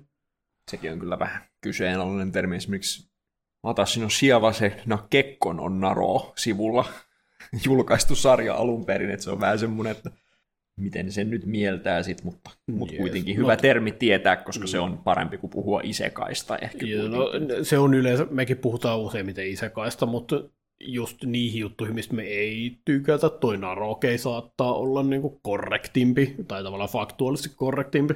Joo, mutta kerropa. Joo, eli päätin sen kunniaksi poimia tosiaan taikakoulusarjan, josta mulla ei ole mitään ideaa, onko se ollut Narokeissa vai ei, mutta tota, Ring of the Seven Spellblades, mä en muista japanin nimeä, joten tällä mennään, tai siis Nanatsu no Maken jotain. Makenga Shihaisuru tai jotain semmoista. Kiitos. Niin tota, tämä nyt kiinnitti mun huomioon sitten ihan sellaisessa jutussa, että öö, ennen kuin aloin liikkua anime-piireissä, niin liikuin internetissä Potter-piireissä, jotka oli mun ensimmäisiä ystäviä. Potterit on aika olennainen osa mun nuoruutta. Kyllä mä anime aloitin ennen niitä, mutta sillain, että oli teini-ikäisenä vaiheessa Potterit oli hyvin intensiivinen osa ja tämä niin kun muistutti mua asioista, mistä mä tykkäsin. Siellä jotkut jutut tuntuu, että niissä on hyvinkin selkeästi otettu inspiraatiota. Mutta tota, jos pitäisi sanoa kompaktisti, mä sanoisin ehkä, että taikakoulu, jossa tulee se olo, että se on ihan oikeasti sellainen taianomainen paikka, jossa voi päätyä tosi monenlaisiin seikkailuihin. Eli tota, sarjassa nyt kyse on siis siitä, että on tosiaan tällainen muinainen tota noin niin, perinteikäs taikakoulu, joka on myös tunnettu aika vaarallisena paikkana. Siellä sanotaan monesti, että niistä oppilaista, jotka tulee sisään, vaan 80 prossaa pääsee sinne asti, ne valmistuu, ja loput 20 prossaa koulun oppilaita siis, öö, ne tulee hulluksi tai tuhoaa itsensä yleensä, niin kuin, kun ne tekee jotain magiakokeita, yrittää keksiä uudenlaista taikuutta, ja vaan niin kuin, tuhoaa itsensä, tai joku summonoitu peto vie ne, tai kaikkea sellaista. Ja tällä sitten aloittaa MC kun ja joukko hänen ystäviään. Ja tota, no tähän mennessä mä en tiedä mitä voisi sanoa, että siellä on tapahtunut. Että se on ehkä eniten ollut sellaista tutustumista jengiin. Tässä on kuusi päähenkilöä, kolme jäbää ja kolme tyttöä, mikä kiinnitti heti mun huomioon. Se on kiva, kun promokuvissa on molempia. Joo. Ja tota, sitten esitelty vähän sitä koulua ja sitä, että siellä on jotain epämääräistä klaanien välistä kähmintää ja ties mitä menossa. Ja just se, että siellä on vaarallisia psykoja myös oppilaina ja kaikkea mahdollista. Mutta on ollut siistiä ja tunnelmallista. Mä en nyt ole kauhean hyvää kuvausta ehkä antanut, onko sulla mitään antaa? Musta tää on niinku semmonen, että et ottaisi niinku Harry Potterista tekisi siitä niinku anime. No olisi ehkä ytimekkäämmin sanottu kuin mi- minä. Mut ei, ei oikeasti, vaan se on niinku jännä, koska Spellbladein tyyli on mun mielestä semmoinen niinku nimenomaan semmoinen niinku tosi animemakunen, Hmm. jos tiedät mitä tarkoitan sille, että et miten, miltä kaikki näyttää ja miten kaikki toimii ja se, että pääjävä ei ole, ei ole se uusi poika, jolle, jolle taikuus on ihmeellistä, vaan nyt meillä onkin sitten tämmöinen niinku pääjävä, joka on tosi pätevä jo kaikessa, niin sekin moderni animemakunen juttu ja Hmm. jotenkin ylipäätään. Sitten meillä on hahmot on tosi semmosia, niin kuin, että niillä on tosi semmoiset omat juttunsa, semmoiset hahvomaiset omat juttunsa, mitä niillä on, ja kaikilla on jotain, mitä ne edustaa silleen. Tavallaan. Mun mielestä näissä on kyllä, ketään niistä ei mun mielestä voi onneksi redusoida niin kuin yhdeksi jutuksi, että niillä on kaikilla vähän settiä menossa, ja mä tykkään, että ne myös on toistensa kanssa tekemisissä sellainen risti, eikä kaikki pääjämähän kautta. Joo, sekin on vähän semmoinen, että vältetään se kaikkein huonoin klisee, mitä nämä tämän tyyppiset sarjat monesti tekee. Yes. Mutta sellainen, että jotkut jutut on tosi pottereisia, että niin kun se yksi tyttö, jolla on, se on vissiin paikallisesta Suomesta kotoisin, torilla tavataan ja niin ikään, niin tota, silloin niin kun toi Hermionen puoli, että haluan pitää niin kun taikaolentojen oikeuksista huolta, että se oli jo jännä, että se oli jäänyt Potterista sitten tekijälle niin vahvasti mieleen semmoisena, että oli niinku sen mielestä messevät setit, että tällä kertaa ne oli tietysti vaan peikkoja eikä kotitonttuja. Mutta... Joo, no kyllä vissiin kaikkea muutakin ja se peikko vaan edustaa sitä sattumoisin, niin, mutta niin tota, joo. Ja sitten toisaalta niin kun, sit se silmälasijäbä taas edustaa mun mielestä sitä Hermionen puolta, että tota, se ei ole maagisesta suvusta. Se tulee vähän niin kuin uutena koko tähän touhuun mukaan, mutta se on myös sellainen overachiever ja kova niin kuin edustamaan koulussa ja niin kuin kirjatiedossa. Ja no sitten sillä farmiämällä on ehkä vähän Ron energiaa sitten taas, varsinkin kun se alkoi riidellä heti niin kuin noiden taika-olentojen oikeuksista sen Suomi-tytön kanssa. Niin tota, ja sitten tietysti ihan se, että niin kuin nämä bondaa tavallaan ensimmäistä kertaa, kun peikko karkaa, ja sitten ne vetää sitä peikkoa lättyyn yhdessä. Ai, muuten tajunnutkaan, että tässä oli tämmöinenkin jo Joo, hienovarainen on... yhteys. Joo, nimenomaan se, että on se ensimmäinen tapahtuma, mikä bondaa ne kaikki yhteen, niin tota, kyllä siellä on Potterit luettu selkeästi tekijäpuolella, enkä mä, mä en valita. se siis oli kaikki, va- jotka on lukenut Potteria ja tykkää animesta, on aina haaveillut siitä anime Potterisarjasta, ja jos tämä nyt on lähimpänä, niin miten päästään, niin se mua haittaa. Jees, on se kyllä. Ja tota, on tässä to- toki siis sillä tosiaan oma, oma juttu, että niinku se, mistä mä oon kanssa tykännyt täällä, on se, että niinku, kuitenkin jos tekee laiskasti taikakouluhomman, niin se menee helposti siksi, että se on oikeastaan aika tavallista koulun käyntiin. Ympäristö on joku linna, ja oppiaineet nyt totta kai on eri, mm. mutta tavallaan täällä mun mielestä se maailmanrakennus, josta ulottuu useampiin juttuihin, että matkalla kouluun puhuvat kukkaset saattaa tulla niin kuin kuiskimaan sulle jotain valeita ja tarvitaan sempaa kertomaan, että, tai joku maailmasta kokeneempi, että ei kannata muuten uskoa, mitä noi puhuu, ne sanoo vähän mitä sattuu. Tai että koulun alla on megalabyrintti, johon voi niin kuin vaan eksyä, ja sitten se labyrintti alkaa joka yö niin kuin laajentua siellä, ja niin kuin siellä ei pidä kulkea yksinään yöllä, koska toi on ihan oikeasti vaara. Ja sitten siellä labyrintissä jotain veistä nuolevia psykosempaita. Niin tota, Ihan... kyllä ne jotenkin anime-makuiset sempaitkin kyllä. Sitä ne todellakin oli. Nuoli. Ne oli söpöinen, mitkä oli siinä herätyskellossa. Oli niitä pieniä jotain taikaolentoja, jotka piti niitä viisareita paikoillaan, niin että oh. pääjäbä huomasi tämän, että, että hetkinen, täällä on tämmöisiä, pitää päästä niistä eroon, mutta sitten se paikallinen Ron ei huomannut ja nukku pommiin, niin musta se oli oh. söpö. Mä, mä missasin ton kohdan kokonaan, mutta joo, tarkoitin tavallaan tollasta, että, että se niinku maailmanrakennus, ja maagiset olennot ja maagiset ympäristöt, se näkyy ihan oikeasti kaikkialla. Mm. Että tulee se olo, että nämä oikeasti elää tällaisessa maailmassa, eikä että se maailma on backdroppi sille, että tapahtuu juttuja, joita tapahtuu animes yleensäkin. Joo, ja tässä on kuitenkin silleen valittu aika vahva se semmoinen oma juttu, mikä on sitten se Spellblade-homma, että tässähän miekkaillaan tosi paljon suhteessa siihen, että mm. kaikki on noitia ja velhoja, että sitten siinä on niin tämä legenda kuudesta taikamiekasta, jotka pystyy voittamaan aina, ja sitten tota, siinä tosiaan miekkailla, ja sitten siinä on se spell. Spell-peli on aika klassinen Final Fantasy jobi ollut aikoina, että se on niinku semmoinen tuttu, tuttu juttu sinällään, mutta sitten se, että se on otettu tämän, niinku, tämän sarjan niinku, isoksi teemaksi tavallaan, tai ei teemaksi, vaan aiheeksi, niin, niin tota, se on mun ihan hauska, että on valittu joku, että se ei ole vaan semmoinen, että meillä nyt on tämmöiset taika, taika, potterilainen taikakoulu. Että... Joo, Potterissa oli myös kaksintaistelukerho, mutta siellä ne mätti sauvoilla, että täällä on tosiaan niin kuin kaikilla on miekat, joiden kautta kyllä kanavoidaan sitä magiaa, mutta silloin, että se on nimenomaan sellaista miekkailukaksintaistelua, mitä täällä harrastetaan. Ja sitä kautta päästään sitten siihen meidän, onkohan se niin päätyttö se se Japanista tuotu. Joo, kyllä sen on vähän pakko olla, mä luulen. Et sit siinä on tämmöinen yksi tyttö, joka puhuu semmoista hölmöä, feikki, vanhaa Japani, samurai Japania ja on tullut sieltä niin kuin tota, ollut siis sotimassa siellä miekoilla, miekoilla mutta sitten tuotu yhtäkkiä taikakouluun, niin se on niin kuin meidän päätyttönä tässä sitten, ja sitten ne löytää miekkailun kautta yhteyden pääjävän kanssa, ja se on niin kuin se eka arkki, mikä siinä on, että käsitellään tämän tytön tätä tämmöistä miten se selittää sitä, miten samurai-hommiin kuuluu tämä tämmöinen niin ylpeä itsensä uhraaminen tämmöisen niin kuin, tämmöisessä kaksintaistelussa, niin mitä jos ei tehdäkään niin, vaan el- opitaankin elämään itsensä vuoksi, eikä, eikä vaan sen vuoksi, että jonain päin voi uhrata itsensä sitten. Tota. Autetaan sitä irti väkivaltaisesta ja yltiökunniaan niin kuin kaipuisesta menneisyydestä. Joo, se on kyllä niin kummallisen tuntunen hahmo tässä sarjassa. Joo, ja se, tästä, tästä mä nostan kyllä hattua sikäli, että niin kuin, se on ihan mahoton tyttö, ja se aiheuttaa niin kuin hankaluuksia, kun se ei ymmärrä kulttuuria ja on niin kuin ystävällisen epäkohtelias, niin tota, se on käytännössä sellainen japanin, tai siis animessa nähty ulkomaalaishahmo, paitsi nyt ne kaikki normaalisti käyttäytyvät on länkkäreitä ja se mahdoton gaijin on japanilainen, ja sitten länkkärit joutuu olla sillä, ei, älä oo tollanen, älä aiheuta hankaluuksia, ei, ei, ei, me kerrotaan sulle, miten sun pitää toimia, älä vaan sano mitään. Niin tota, se, se on musta hyvin freesi, että se on välillä näin päin.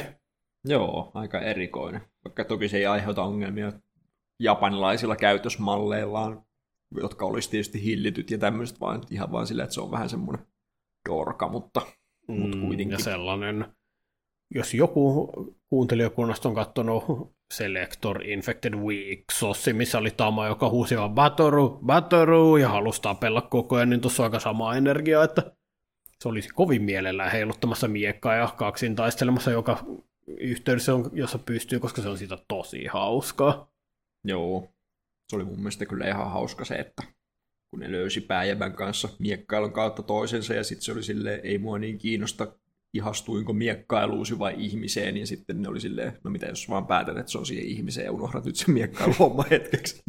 jos ei silloin kerta sulle mitään väliä, niin näillä mennään, ja saatiin siihen semmoista romanttista alavirettä. Hassut ja sitten on Suomi-tyttö, joka voi hävitä. Kyllä, ja se on sun lempityttö, sen on pakko olla sun lempityttö. Aalto-chan. Designin puolesta ei kyllä ollenkaan, mutta se nyt pitää vaan hyväksyä, että jos tässä on tämmöinen taikaeläimiin erikoistunut Suomi-tyttö, niin kyllä siinä on panokset aika korkealla. Joo, no toi oli just sellainen, että tiesin, että se on sun lempari, kun näin sen, mutta se oli sillä, ei se designin puolesta, mutta mä uskoin, että se persona kyllä nappaa sulle. Mä varmaan tykkään siitä, siitä Ojo samaa, tota, siitä ruskeasta. Ah, okei. Okay. Se oli vähän kanssa semmoinen mystinen, kun se on vaan niin hyvä kaikessa koko ajan. Joo, no mä, siis... mä en osaa kauheasti sympata ihmisiä, jotka on hyviä kaikessa koko ajan. Niin, no sen juttu, mä oletan, että sen eniten juttu tulee olemaan, kun sehän on sellaisesta vanhasta ja vaikutusvaltaisesta suvusta. Mm. Vähän sama malli just kuin Pottereissa oli niitä joitain vanhoja rikkaita sukuja, jotka on ollut puhdas versio iätajat, niin tota... Vanhat kuin Malfoyt. Joo, niin tavallaan, no jos pitäisi Potteriin verrata, niin tämä tavallaan olisi vähän niin kuin jos Draco Malfoy ei olisi niin kuin sellainen itsekeskeinen kusipää, vaan niin kuin kiva tyyppi no en mä kyllä tiedä, voiko sitä siltikään verrata siihen ihan, mutta niin kuin tota, kuitenkin sellainen... On meillä se Malfoykin siellä erikseen sitten. Se on totta, joo, se, se autenttinen Malfoy löytyy, mutta siis tavallaan sellainen, että sieltä niin kuin, se on sitä high class väkeä, ja, mutta sitten se vähän niin kuin käyttäytyy just niin arvokkaasti, mitä se asema edellyttää. Ja tuntuu, että sillä ei ole kyllä mitään ongelmia.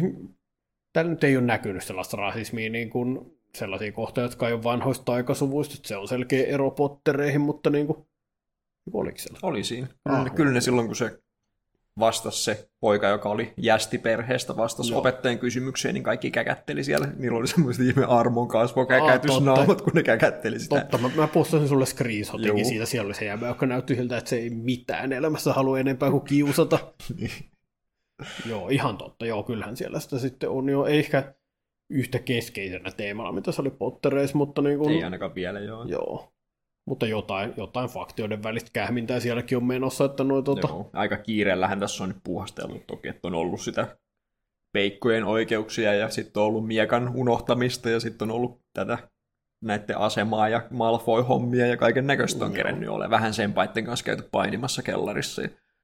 Aika Toi. paljon kolmeen jaksoon ehtinyt. Joo.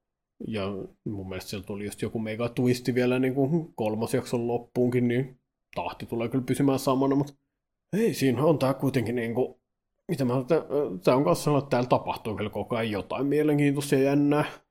Et, ei tää ei ole tuntunut kiireellisesti tahditetulta mulle. Se auttaa omalta osaltaan kanssa, että tosiaan mun mielestä niin kuin, hahmot on ollut hyviä, ja sitten just sellaista interaktiossa ja kemiassa, niin kun niitä on oikeasti kuitenkin mietitty, ja se, se mun mielestä kantaa hyvin pitkälle, että tota, joo, nyt kun mietin, niin se tahditus on aika nopea, mutta se ei ole haitannut just tästä syystä.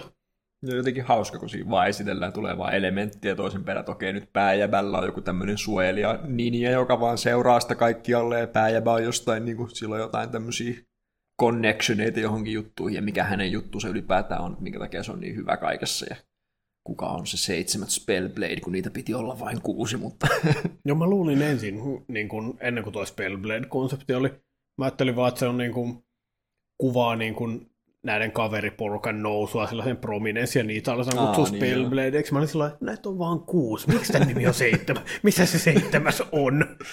Mutta olikin, ehkä pääjävässä tulee se seitsemäs, tai se on jo. niin, jotain semmoista mä vähän oletan, koska Joo. sen mä vaan haluan sanoa. Mä aina sanon tämän, mutta mä aion sanoa sen tälläkin kertaa, että kyllä se on vaan niin mukavaa, kun on, on itsensä vakavasti ottava fantasiasarja, joka ei ole vaan metailua ja muuta. Että tämähän on Mm. aika tämmöinen niin kuin, mun mielestä sävyltään tosi semmoinen niin kuin nuorten kirjamainen tai niin kuin, ehkä silleen kokonaisestetiikalta, kirjoitustyyliltä ja visuaaleilta ja muilta. Että siinä on niin kuin semmoinen rehti feeling, että ei tarvitse olla se. Ei ehkä tunnu kauhean nörtiltä sillä tavalla. Mm, jees, no sillä niin kuin, että ei ole mitään self-referential jut- juttuja, Niin. ei ole sellaisia tosi otakutropeita. Ehkä nimenomaan just niin kuin sanoit, niin sellainen henki, kun joku olisi kirjoittanut nuorten tai young adult fantasia-kirjan Mm. ihan niin kuin tosi mielellä. Joo, to, mun mielestä tämä on aika hyvä niin kuin summaus kyllä. Et, ja on samaa mieltä kyllä, että niin kuin, mm, parodia ei ole koskaan kuulunut mun lempiaiheisiin, niin kyllä se on aina mulle lähtökohtaista plussaa, kun sarja sillain yrittää vakavissaan sitä, mitä se ikinä haluukaan tehdä, mikä mä en ollut tavallaan miettinyt tätä osana si- sitä, että miksi mä tykkäsin tästä sarjasta, mutta tämä varmasti on osatekijä nyt, kun mainittiin tosiaan. Mm. Ja nykyään kaikki fantajutut on isekaita ja sen takia aika lähtökohtaisesti metaa. Ja sitten kun on vielä, ei pelkästään tyydytä siihen, vaan aika monesti otetaan kaikki videopelijuttuja mukaan sitten Joo. maailmanrakennukseen, niin tässä ei ole mun mielestä mitään semmoista. Toki tässä on mun mielestä vähän epäselvää, että miten taikuus toimii ja mitkä rajat siinä on, mutta jos ei se ole se, mihin tämä sarja haluaa keskittyä, niin olkoon, että ei se Joo, mun mielestä se ei koskaan ollut kauhean olennaista. Mun, ei, ei mua, en mä muista varmaan kertaakaan elämässä ollut. Mua olisi oikeasti hirveästi kiinnostanut, että miten joku magiasysteemi toimii. Ei mua semmoinen joo, mutta lähinnä silleen, kun mennään ruokalaan ja ruoka ilmestyy pöydälle näin, niin mulle se on mielenkiintoisempi, jos se ruoka taianomaisesti tuodaan keittiöstä näin, kuin se, että se ilmestyy tähän näin, koska se tarkoittaa, että joku on tehnyt sen siellä. Jees. että kuka sen ruoan on tehnyt, tuliko sekin vaan magiana vai onko se silleen, että se niin kuin, että tämmöiset jostain syystä jää mietityttää mua tämmöiset asiat, mutta Okei, tuota, okay, Kum, siis tapahtuiko jompikumpi näistä tässä? tästä tapahtui se, että ruoka vaan ilmestyi pöydälle, Joo, vaan okei, niin kuin, että teleportattiinko se siihen vai tajottiinko se koko ruoka. Aa, joo, joo. Se on niin kuin, tekikö joku sen ruoan. Okei, tollaset, joo, joo, tollaset kyllä. Sori, sä sait sen aiemmassa lauseessa kuulostaa sellaiselta, sellaiselta, kun ihmiset puhuu feitistä ja sen säännöistä. Ei, saatana, mä vihaan semmoista runkkaamista. Joo. Mä ajattelinkin, että se ei tuntunut kovin in character sulle, että sä sellaisesta tykkäät, mutta mun piti varmistua asiasta.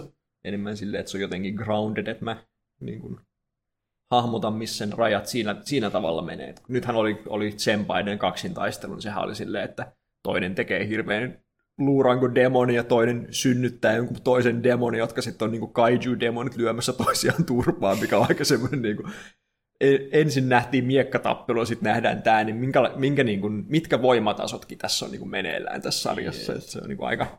Niin no siis mä luulen tohon ehkä vastaa osaltaan se just, että se koulu rohkaisee vissiin ihmisiä sillä keksikää teidän omaa magiaa, että niin kuin teillä on vapaus kehittää, että ne mihin suuntaan haluatte. Ja ne on valinnut, God, se oli kyllä melkoisen fucked up synnyttämishomma. Ei sikäli, että se necromancer jäbä olisi ollut kyllä yhtään, se oli varmaan vielä enemmän fuckedinista oikeasti, mutta niin kuin, Miksi se oli freimattu synnyttämiseksi? Miksi ei se voinut vaan olla summonointia? se on... Mä ymmärrän, että siinä on ihan eri flavor, mutta silleen, että mun mielestä se flavor meni vaan fukkedin suuntaan. Niin, no mä luulen, että tietysti se oli varmaan pointtinakin, niin.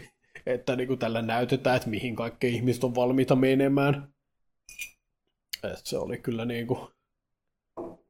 No, hy- hyvä demonstraatio siitä, että siellä on kyllä ihan hiton vaarallista porukkaa, ja kun toi koulu tavallaan tosiaan on vaarallinen paikka, ja sillä niin kuin niille oppilaillekin sanotaan heti tuolla niin kuin e- esittelyssä, että ihan oikeasti niin kuin, olkaa varovaisia, että, että se on ihan syystä. Me sanotaan, että niin kuin 20 prosenttia jengistä ei koskaan valmistu täältä aloitettua. Ja se ei johdu siitä, että ne jäisi niin kuin, tekemään niiden väitöskirjaa valmiiksi, vaan jostain huomattavasti pahemmasta. Niin.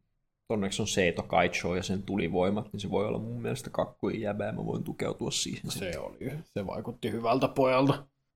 Muuten niin kuin, ollut kyllä nimenomaan sellainen, että mä odotan ihan jännityksellä seuraava jakso, että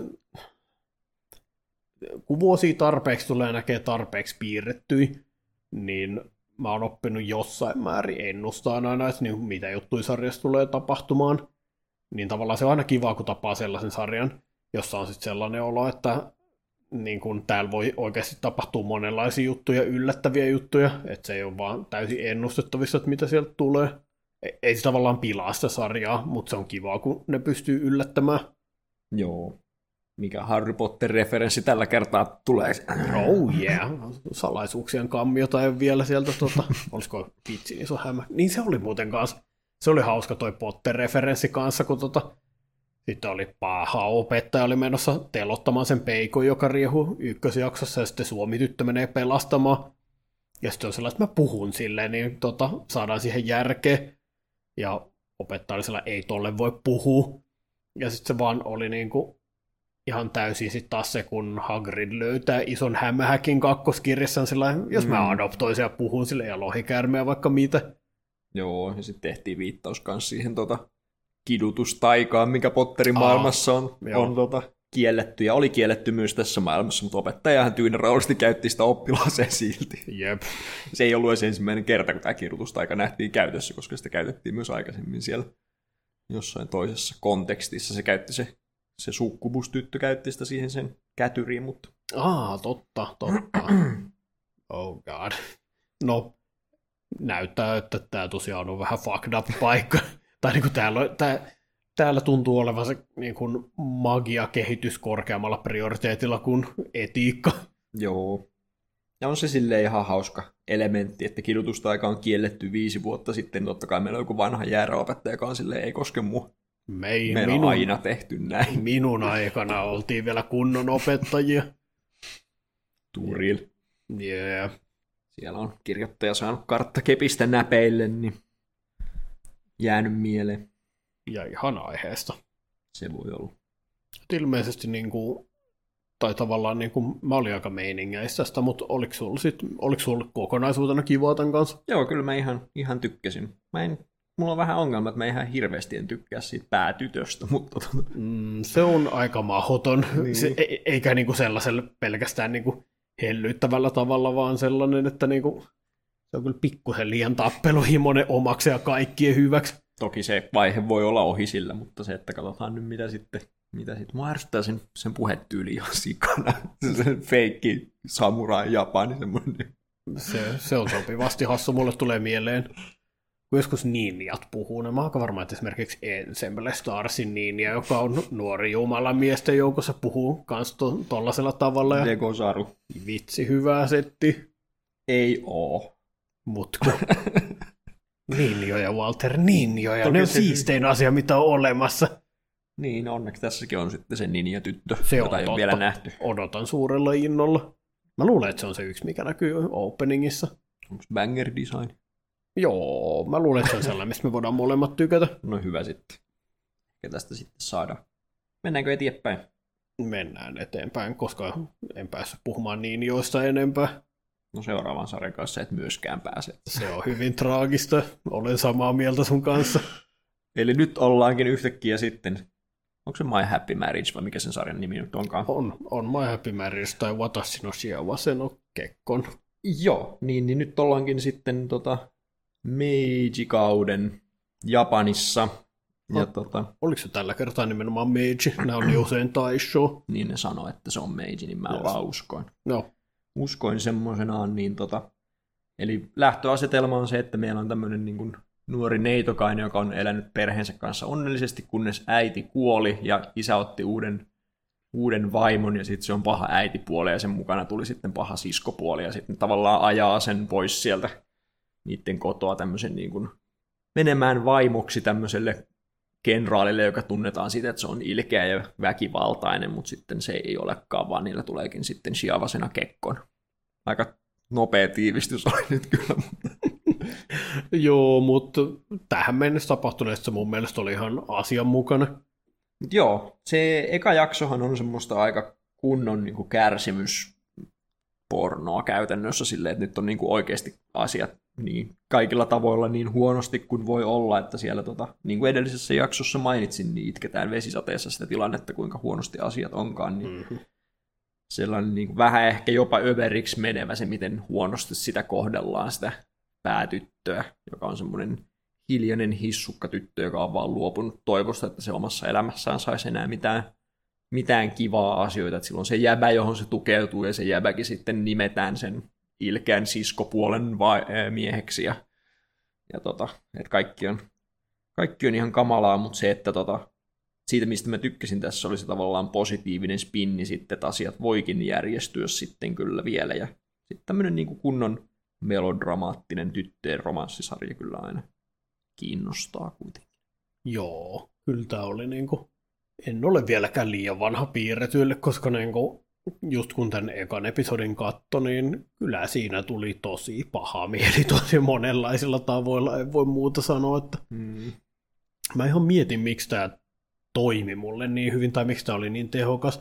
Mä luulen, että yksi juttu on ihan se tavallaan, että tämä ei liikkunut missään kovin syvissä abstraktioissa, tai tavallaan, että tällä tytöllä sen niin kuin tuossa sukulinjassa on sellaisia super, mega, sellaisia yliluonnollisia voimia, jotka on kanssa osa tämän sarjan settingi, mutta sillä itsellään ei ole, ja siskolla on, tai siskopuolella on. Niin tota, esimerkiksi se angsti ei liittynyt kuitenkaan sit erityisemmin niihin. Kyllä se sitten niinku oli tekijä siellä. Mutta tavallaan sellainen, että ne pahat asiat oli ihan sellainenkin, että tällä tytöllä ei ole ihan kauheasti, sillä ei ollut oikein paikkaa selkeän, kun sen äiti kuoli. Mutta sitten silloin on tämä niinku kirsikkapuu, jo- josta se äiti, jota se äiti rakasti, joka on sille muisto siitä. Ja sitten paha äitipuoli on sellainen, että faijalle, että hakkaa toi menemään, oletettavasti ollut, ja sitten se vaan on hakattu yksi päivä sieltä pois. Niin tavallaan se, että ne perheenjäsenet on niin hirveit mun mielestä sen takia tavallaan tosi kouriin tuntuvalla tavalla. Tuolla tytöllä ei ole ihan kauheasti asioita, se maailma on aika pieni, sillä on aika yksinkertaiset jutut, että nimenomaan silloin tämä yksi kiva muisto se äidistä. Sitten nämä vaan tuhoaa sen, tai tavallaan niin sellaiset Mm. tosi konkreettisella tavalla tosi pieniä arkisia asioita, joilla tulee toiselle tosi paha mieli. Joo, ja se miten siinä näytetään se, kuinka se yrittää tukeutua siihen isäänsä, että kerron isälle ja näin, ja sitten kuitenkin isää ei sitten kuitenkaan kiinnosta todellisuudessa niin paljon, että se menettää sen ainoan turvaverkon myös sieltä puolelta, niin Joo, sekin on vähän semmoinen, ja se miten jotenkin se on niin semmoinen niin kuin surumielisen, semmoinen traaginen se, että se sille nimetään se, mihin se menee vaimoksi, ja se vaan niin kuin hiljaa hyväksyy sen pakkaa kamansa ja lähtee menee, vaikka siitä puhutaan, että se on niin kuin hirveä tyyppi se, kenen vaimoksi se on menossa, että ei sillä ole niin kuin vaihtoehtoja siinä tommosessa, tommosessa yhteiskuntatilanteessa ja tommosessa asemassa, missä se on, että sitten se on mentävä vaan, että joo, ja tämä taitaa kuitenkin olla enemmän tai vähemmän historiallisesti ihan tarkkaan, että joo. siellä ei oikein vaihtoehtoja annettu itselle. avioliitot on just semmoista kähmin, poliittista kähmintää, että, että suursuvut pitää saada yhteen ja näin. Että, Joo. Ja se on niinku, ne on onnistunut vaan hyvin tekemään just sen, että niinku sydäntä särkee sen tytön puolesta koko ajan. Ja ääninäyttelijälle kanssa propsis, että se kyllä se on tehnyt tosi hyvin sellaisen just sellaisen aran tytön, joka pelkää niin sanoa mitään omaa mielipidettä, koska se olettaa, että siitä tulee kyllä vaan pahaa karmaa niskoa eikä mitään hyvää seuraa. Se on tosi jännä se kuiskaileva sävy, millä se puhuu. Että musta se on tosi, tosi onnistunut kyllä. Kiinnitin itsekin huomiota. Et nyt sitten, mä en tiedä mitä tässä, mä oon kuullut, että tässä sarjassa on kärsimystä myöhemminkin, mutta se, että tota, jotenkin pelkästään jo ykkösjakso pohjusti sen kaiken kurjuuden niin hyvin, että nyt sitten se katarsis, mikä tulee siitä, kun sen pystyy oikeasti muodostamaan jonkunlaista suhdetta sitten sen aviomiehensä kanssa, niin tulee olemaan kyllä tosi liikuttava luulen. Joo, se oli... Niin sä et ollut ehtinyt kolmas episodi katsoa, mä kattelin sen nyt tänään, niin tota, siellä oli jo ensimmäiset deitit kaupungilla ja Ui juma. Siellä oli oikein mukavia hetkiä. Kyllä rakastan noita Meiji-kauden kaupunkeja ja asusteita ja kaikkia. Musta se on vaan ihan mahtava estetiikka. Toki varmaan e- ehkä se Taisho on vielä parempi, mutta, mutta kuitenkin ton aikakauden Japanin setit on musta ihan mahtavia. No sitten mulla on sulle hyviä uutisia, koska ne meni vaatekauppaan siinä treffeillä yhtenä eniten prominent asiana. Jukra. Juu, siellä odottaa sinulle kaikenlaista herkkua. Joo, tota niin, niin. Ihan hauska kyllä. Tällä on sillä tosi yksinkertaiset rakennuspalikat, niin kuin taisit itsekin sanoa, tuhkimo tarina aika lailla, mutta niin kuin, Mm. aika paljon sillä kyllä saa aikaan, että on sitten, tämäkään ei taida mikään sellainen tekijäriemujuhla itsessään olla, mutta joku siellä on onnistunut, en tiedä, onko tämä sitten ohjaajan tontilla vai missä, mutta niin kuin, Niin, on se toki tosi hiotun näköinen silleen, että ei ole mitenkään niinku flashy, mutta kaikki näyttää oikealta ja hyvältä ja silleen, että on, niinku, on niinku nätisti, tosi nätti sarja silleen. joo. Semmosesta. Ja sopii tämmö- tämmöisiin tietysti paremmin kuin se, että siellä olisi jotkut hirveät sakuga-meiningit tulilla.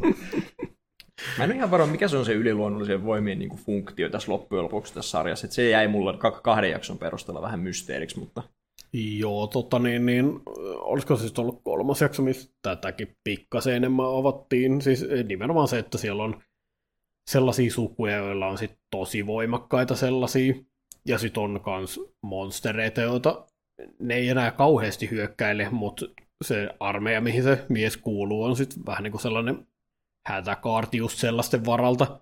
Ne itsekin kommentoi, että ei meillä ollut kauheasti tekemistä tässä Mm. mm. viime aikoina, mutta sellainen, että tota, onko se vaan tapa tavallaan epäpolitisoida se, että saadaan ikään kuin tämmöinen sotaisa settingi, mutta ei tarvitse olla ketään vastaan. Et me mm. niin tarinankerronnalliselta kannalta en ymmärrä sen, funktioa muuten kuin Joo. ehkä just tätä kautta. Että No sitä kautta kans, että niiden erikoisvoimien olemassaolo, ehkä tämäkin olisi kolmaseksi juttu, mutta siis sellainen, että uh, siellä oli se viiksekäs mies, joka oli sen toisen perheen, josta oli se jäbä, jonka kanssa, joka tykkäsi siitä tytöstä ensin, mm.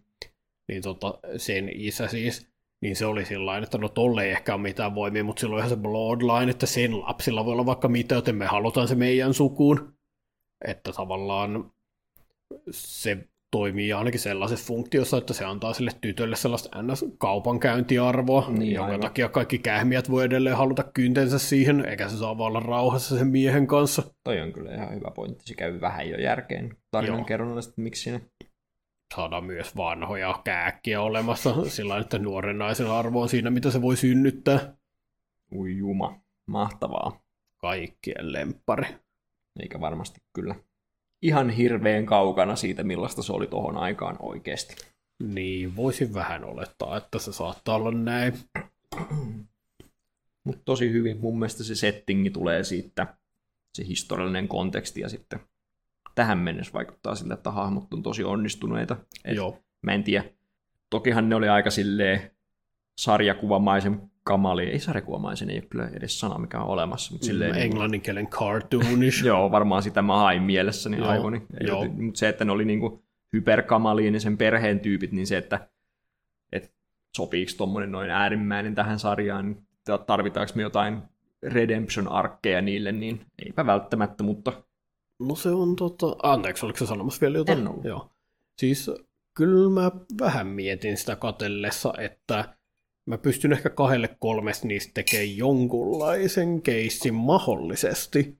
Että se on ihan hirveetä. Mutta silloin ensinnäkin tota, sen siskon kohdalla, tai en mä no aloitetaan siitä, että sen siskon kohdalla ehkä se ihan, kun sitä nähdään tosi pienenä, niin silloinhan, tai siis nuorimmina se on nähty, oli se koe, jonka se faija järjesti niille, että näettekö te näitä henkijuttuja, se taisi mm. olla siinä, minkä sä nä- näit. Juu. Joo. Ja siinähän se oli ihan normaali pikkulapsi, joka pelkäsi asioita, tai niin kuin sillä että se ei ymmärtänyt, mistä oli kyse, se pelkäs. Ei se osoittanut mitään sellaista, että se olisi niin kuin pure evil. Et sen jälkeen, se oli tosi hauska leikkaus, että heti niin kuin sen kokeen jälkeen, kun Faija on sellainen, ooo, Kaija, sinulla on erikoisvoimia. Sen jälkeen nähdään se niin kuin päätytön äidin se rakas kirsikka puuhakattuna, mikä mm. mun mielestä symboloi just sitä, että no niin, nyt näkyy, että keneltä on niin kuin valta ja niin kuin vastuu lähtenyt täällä ja kenelle se suosio on kääntynyt. Ja sitten tota, mutta se sisko, pikkusen näytettiin sen sielun elämää tuolla kolmas episodissa, että sillä on sellaista pettiness, sellaista, niin kuin, että kuinka ne kehtaa niin kuin, olla kiinnostuneet Nechanista, vaikka se lähti jo kotoa. Mm. Mutta tota, niin, niin, sen kohdalla mä ehkä vaan sanoisin, että ei sit voinut tulla oikein mitään muutakaan noissa olosuhteissa, missä se kasvoi. Tai mä luulen, että sille ei tavallaan ollut siinä mielessä oikein mahdollisuutta. Niin. Ei se kyllä tee sitä yhtään sen parempaa, että se on aivan hirveä. Mutta tavallaan se, että mä pystyn, vielä, mä pystyn näkemään, että, että sille ei ole kauheasti tilaisuuksia kasvaa mihinkään muualle kuin tuohon suuntaan.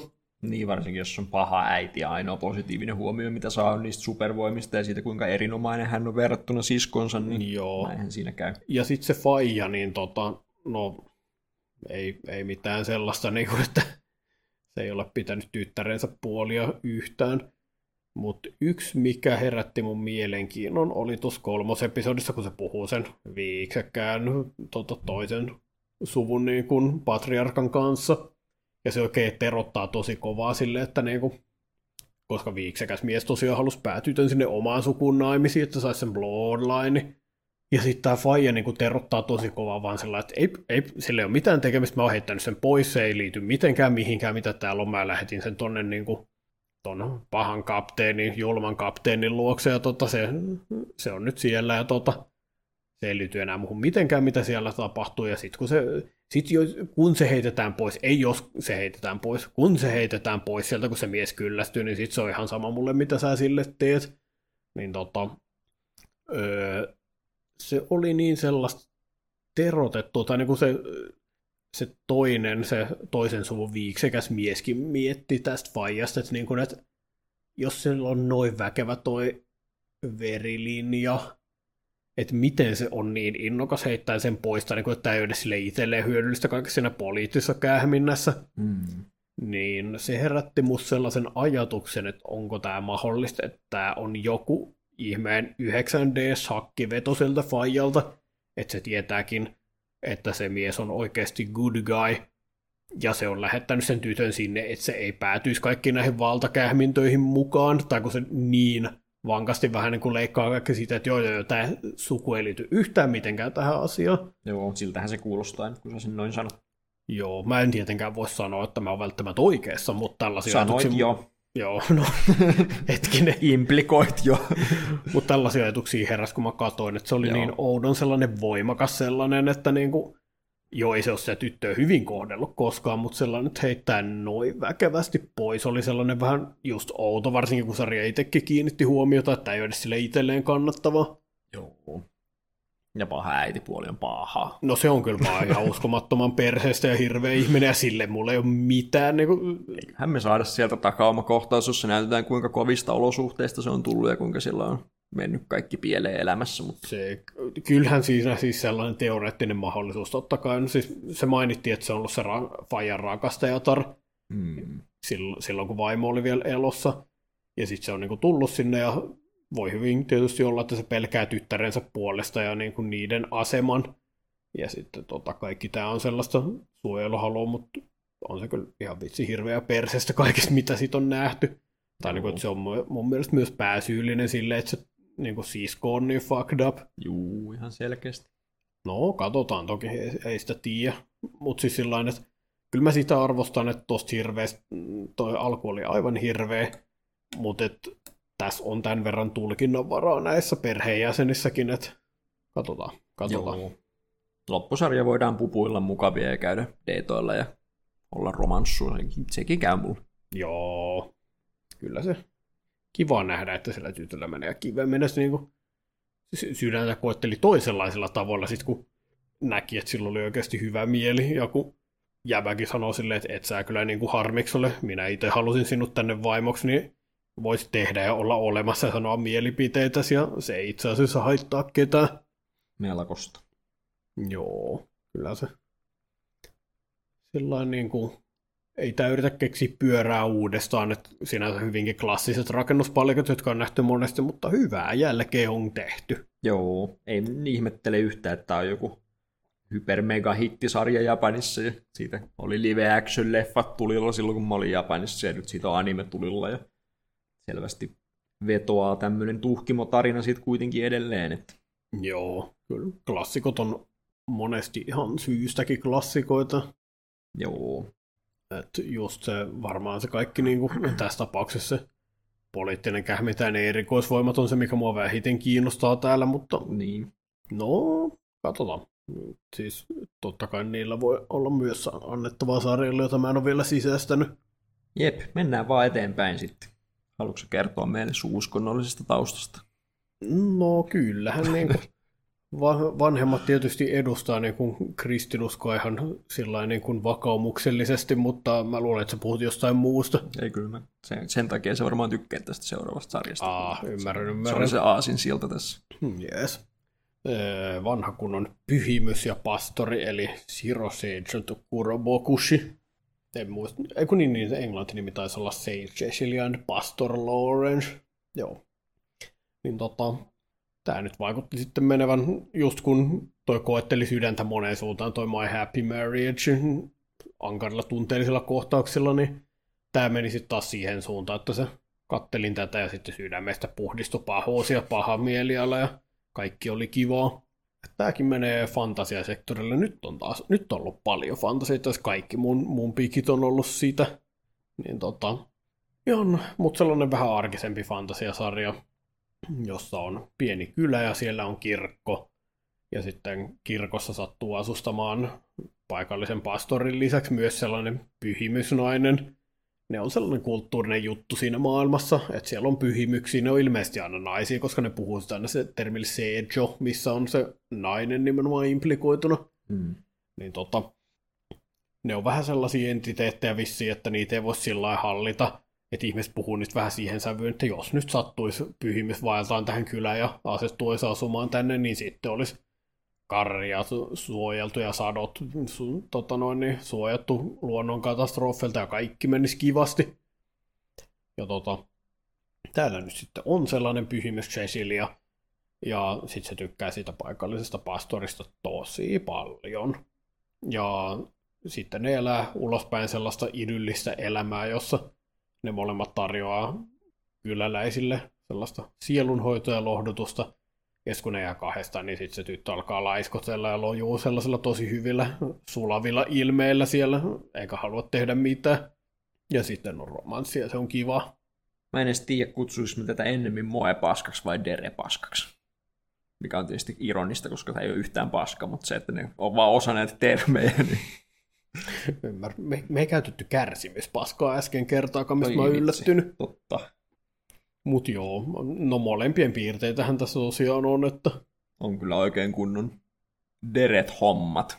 Tämä on kyllä semmoinen niinku romanssisarjana semmoinen hyper söpöily, punastelujuttu, vaan tietysti siinä on se ongelma, että se pääjäbä ei ole yhtään, en nyt sano, että se ei ole yhtään mukana siinä, mutta sillä tavalla, että se ei, ei havaitset, että tämä tyttö tykkää sitä ihan sikana. Ja... Se on hyvin pihalla siitä. Niin, mutta tota, hirveätä söpöily. Joo, mä itse asiassa kun vähän mietin, että mikä ihmeen sarja tämä on siinä kohtaa, kun sä suosittelit. Ainoa mitä mä tiesin tästä oli se, että siinä on tosi kiva promokuva. Se on tosi kiva, ja sitten mä tiesin, että se on niinku jonkoma komediajuttu, ja semmoisilla on aika tapana ollut olla vähän semmoisia niinku ihan jees, mutta tasoisia sarjoja, niin tämä oli kyllä positiivinen yllätys siinä mielessä, että mistään en animessa tykkää niin paljon kuin romansseista, jotka on pelkkää positiivisuutta ja söpöilyä, että siinä mielessä vetos kyllä varsin kovaa. Ja mieti sitten, siis eihän siitä mitään takeita ole, mutta mieti sitten, kun se sininen tyttö tulee sarja, mitä ei ikävä kyllä tapahtunut, ja mistä mä oon syvästi pettynyt vielä niin kuin kahden episodin kohdalla. Mutta siellä on nyt se niin kuin toinen piispa, kokenut paskiainen ja petkutte mukava paskiainen niin tota, se on siellä, niin entä jos saadaan betaromanssi siihen se, sekaan. Se olisi täydellistä. Voisikohan tämä sarja tehdä sen meille? Se on hyvä ja traaginen kysymys, johon me saadaan jännittää vastausta. Ehkä sekin kertoo tämän sarjan asennemaailmasta kaiken olennaiset. Sekin jäbä, kaveri jäbä, joka on siellä vähän niin kuin bäntsäämässä sen kaverin kanssa, niin senkin juttu oli kuitenkin se, että se on vaan siunannut sitä kaikki nämä vuodet. Että se... Joo, ja se on sellainen juttu, mikä tässä on vähän öö, viemässä sitä mielialaa johonkin muualle kuin pelkkään deretykseen, mikä on sekin kiva, niin ilmeisesti pääjävä pastorilla on joku ihmeen kirous tai joku, koska kovasti kaikenlaiset henget ilmeisesti on vetämässä itseään sen puolensa ja se on täysin tietämätön tästä kaikesta. Että se vähän niin kuin tarvii jonkun koko ajan siunaamaan itseään suojelemaan itseään tai sen terveys alkaa mennä reetuperälle. Ja se on ihan sellainen jännä aspekti sitten taas, että on se alkusarja antanut niin sellaisen kuvan, että tämä pyhimys ei oikein hirveästi osaa tehdä kotitöitä tai mitään, niin se vaan hengailee siellä ja sitten toi piispa pitää kaikesta huolen. Mutta sitten ilmeneekin, että ei kun se ihan oikeasti se pyhimys on suojellut sitä kaiken tämän ajan, että on huomattavasti enemmän molempiin suuntiin menevä, miltä se on ensin näyttänyt. Joo.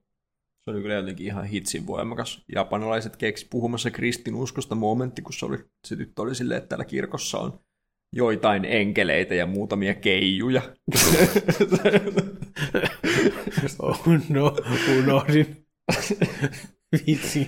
Toki tämä ei niinku ole silleen suoraan sanottu, että olisi kristinusko, että tähän nyt vaan lainaa niin kuin estetiikkaa sieltä toki, mutta se, että musta se on vaan niin voimakas. Joo. Samaa settiä, mitä näitä nyt on, enkelit, Oh. keijut. Oh no. Olen kasvanut vähän liian kristillisessä kodissa, että ei tuntuisi edes vähän pahalta.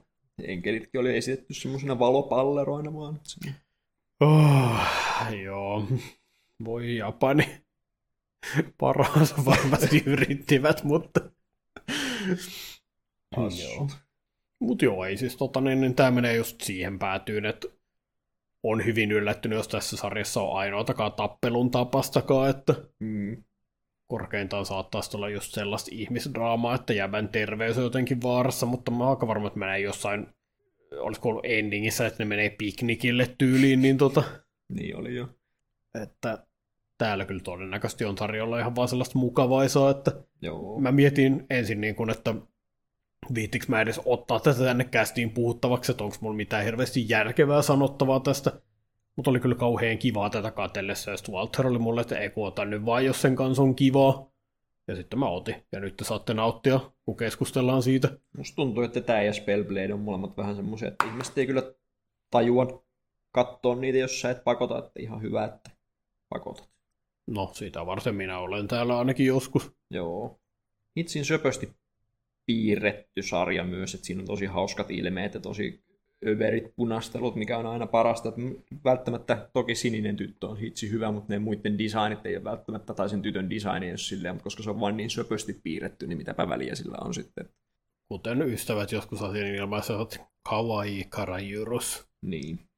Tosi värikäs ja semmoinen, siinä on just semmoista kivaa maanläheistä vähän sarja, ei, ei sarja, vesivärimäistä tyyliä siinä värityksessä ja muuta, joka sopii mun täydellisesti siihen sarjan fiilikseen, että jotenkin tosi semmoinen parantava sarja. Niin se oli jopa Malissa, oli kuule lyöty tagi Iashikee sinne. Muistatko yes. vielä, kun Iashikeesta puhuttiin? Muistan, ne oli hyviä aikoja. Siihen aikaan niitä sarjoja oli joku kolme tai neljä olemassa, mutta Aa, sitten niille keksittiin semmoinen termi. Yokohama Kaida Shikiko, sitten toi tota... Arja. Joo, Arja tietenkin. Tamajura tuli vähän myöhemmin, mutta sekin Joo, sai vielä kuitenkin sen. Joo, ne on about ne ekat varmaan. Koska joo, sitten tuli Yamano Susume, mutta se oli jo sellaiset, sitten niissä alkoi tulla vähän enemmän. Joo, basically. semmoinen tietty, tietty aika internetissä, jolloin keksittiin tämmöinen termi ja sitten unohdettiin se totaalisesti myöhemmin. Me voidaan kaivaa se nyt esille tätä tila- ja- tilaisuutta varten. Ja nykyään tulee huomattavasti enemmän sarjoja, jotka sopisi tuohon, niin kuin, no Eurocamp on varmaan kuuluisin esimerkki helposti, Joo. mutta kaikkea muutakin löytyy. Siitä puheen ollen itse asiassa pitää jo vielä erikseen mainita, vaikka se tuli jo implikoituna ilme, että tämmöiset sarjat, mitkä on parantavia ja tämmöisiä kunnon hömppäjuttuja ja jonkomaa, niin kyllä ne on vaan aina parempia kuin ne on romansseja. Että No se on kyllä, kyllä se mun mielestä antaa kuitenkin sellaisen, mitä mä sanoisin, se antaa jotain vähän niin kuin sellaista konfliktin tapasta, jotain sellaista, että yleensä romanssi ei ole niin kuin välttämättä mennyt maaliin asti, niin tota, se antaa vähän jotain, mitä tavoitella, mutta sitten sen ei tarvitse kuitenkaan olla mitään sellaista, mikä vie sen sarjan positiivisuudesta hyvistä viboista pois. Niin. En tiedä, onko jännite nyt paras sana, mutta onhan siinä aina vähän semmoista, niin kuin, no, jännite, jännäilyä. Joo. Jännite kuulostaa niin dramaattiselta, niin nyt se on Se on jännäilyä totta. sitten. Joo, tämä, tämä mun mielestä kuvastaa sitä kyllä niin Doki, doki. mielialallisesti paremmin. Ei sillä, että mä nyt välttämättä jurukamppia haluaisin, että se olisi kaksi jäbää, kaksi tyttöä, mutta Voisi olla viisi jäbää niiden viiden tytön lisäksi. voiskohan. Neloskausi onkin silleen, tutustutaan naapurikoulun poikakoulun viiteen mukavaan retkeilijäpoikaan. Yes. Kuinka Hammonen hyväksyy sitä silleen, että okei, kai Joo, I guess. Voi, o- voi olla, että me ollaan ainoat, jotka tykkäis tästä, mutta Kyllä se mulle kuulostaa ei. vaan ihan hyvältä. niin minullekin. Kyllähän Eurocamp on tosi kiva sellaisena, mitä se on. Joo. Ja siinä on toki omassa, niin kuin, useimmitenhan ne on sellaiset, että siellä on pelkkiä tyttöjä, siinä on totta kai sit omat sellaiset tavoitteensa, ja mä ymmärrän, miksi se, tuppi on sellainen kuin on. Mutta olen mä samaa mieltä sun kanssa, että vitsi kun on kivaa sit, kun Tämän itse asiassa lähin sukulainen tämän sarjan, nyt mä sen vasta y- ymmärsin, on, on Senryu Shoujo. Oo. Molemmat on jonkoma komediajuttu, jossa on kuitenkin tosi vahvat derepaska romanssivivat. Ja toki Yes. niiden kontekstit on tosi erilaiset, mutta sävyltään mun mielestä aika E, Joo, kyllä, kyllä mä vähän näen, tai joo. Mitään sellaisia tosi selkeitä näkyviä yhtäläisyyksiä ei ole, mutta just sellainen, sama Tull- fiilis tulee kokoroon, kun joo, tunnelma ja sitten sellainen tietty ekolokero niillä on kuitenkin sama. Joo, jos ihmiset ei tiedä, niin Senryu Shoujo sekä animena että mangana on täydellinen ja suosittelen sitä koko sydämestä. Se on vitsin mestariteos. Siellä on vitsin söpö ennustaja tyttö. Vitsi, hyvä se pääpoika. no on. No ei se, ei se kyllä mitenkään huono poika ollut. Vitsi, hyviä tommoset hyvä sydämiset, mutta hitsin pöljät pojat. Oi sinua hassua poika. Ei ole ihan tarpeeksi pöljiä poikia tässä sarjassa kyllä. Shiro Seijos, no. Molemmat on vähän liian päteviä. Mm, se blondi on kyllä pöliä poika, mutta kieltämättä jo oikeasti se on vissiin tosi kompetentti. No, mutta toisaalta musta tuntuu, että romanssin asioissa se niin kuin pääpoika on kyllä ihan täys palikka ja inkompetentti kuin mikä, että voit pistää ehkä siihen toivoa, että Se on totta. se menettää sitä niin kuin pätevyyttään sit, kun se herää tunteisiinsa. Se tulee olemaan mahtava. Ai vitsi, se kyllä melkein aloitti sen jo, mutta pöliä kun on, niin pohdiskele, että mitkä on nämä tuntemukset, mitä minulla on. Ja tuli, Onko täy- tämä vain kunnioitusta? ja tuli täysin väärään lopputulokseen. Tietysti. No, Ymmärtäisi vain Doki Dokien sydämessään. kaikki korjaantuu sitten, kun se sininen tyttö tulee sarjaan. Kiukutteleekohan se paljon? Niin, no siis openingissahan se näkyy kyllä, että sillä on oikeasti varmaan kaikki normaali ihmisen tunneskaala, että en minä saa kaikkea mitä haluan, koska minä en koskaan saa kaikkea mitä haluan.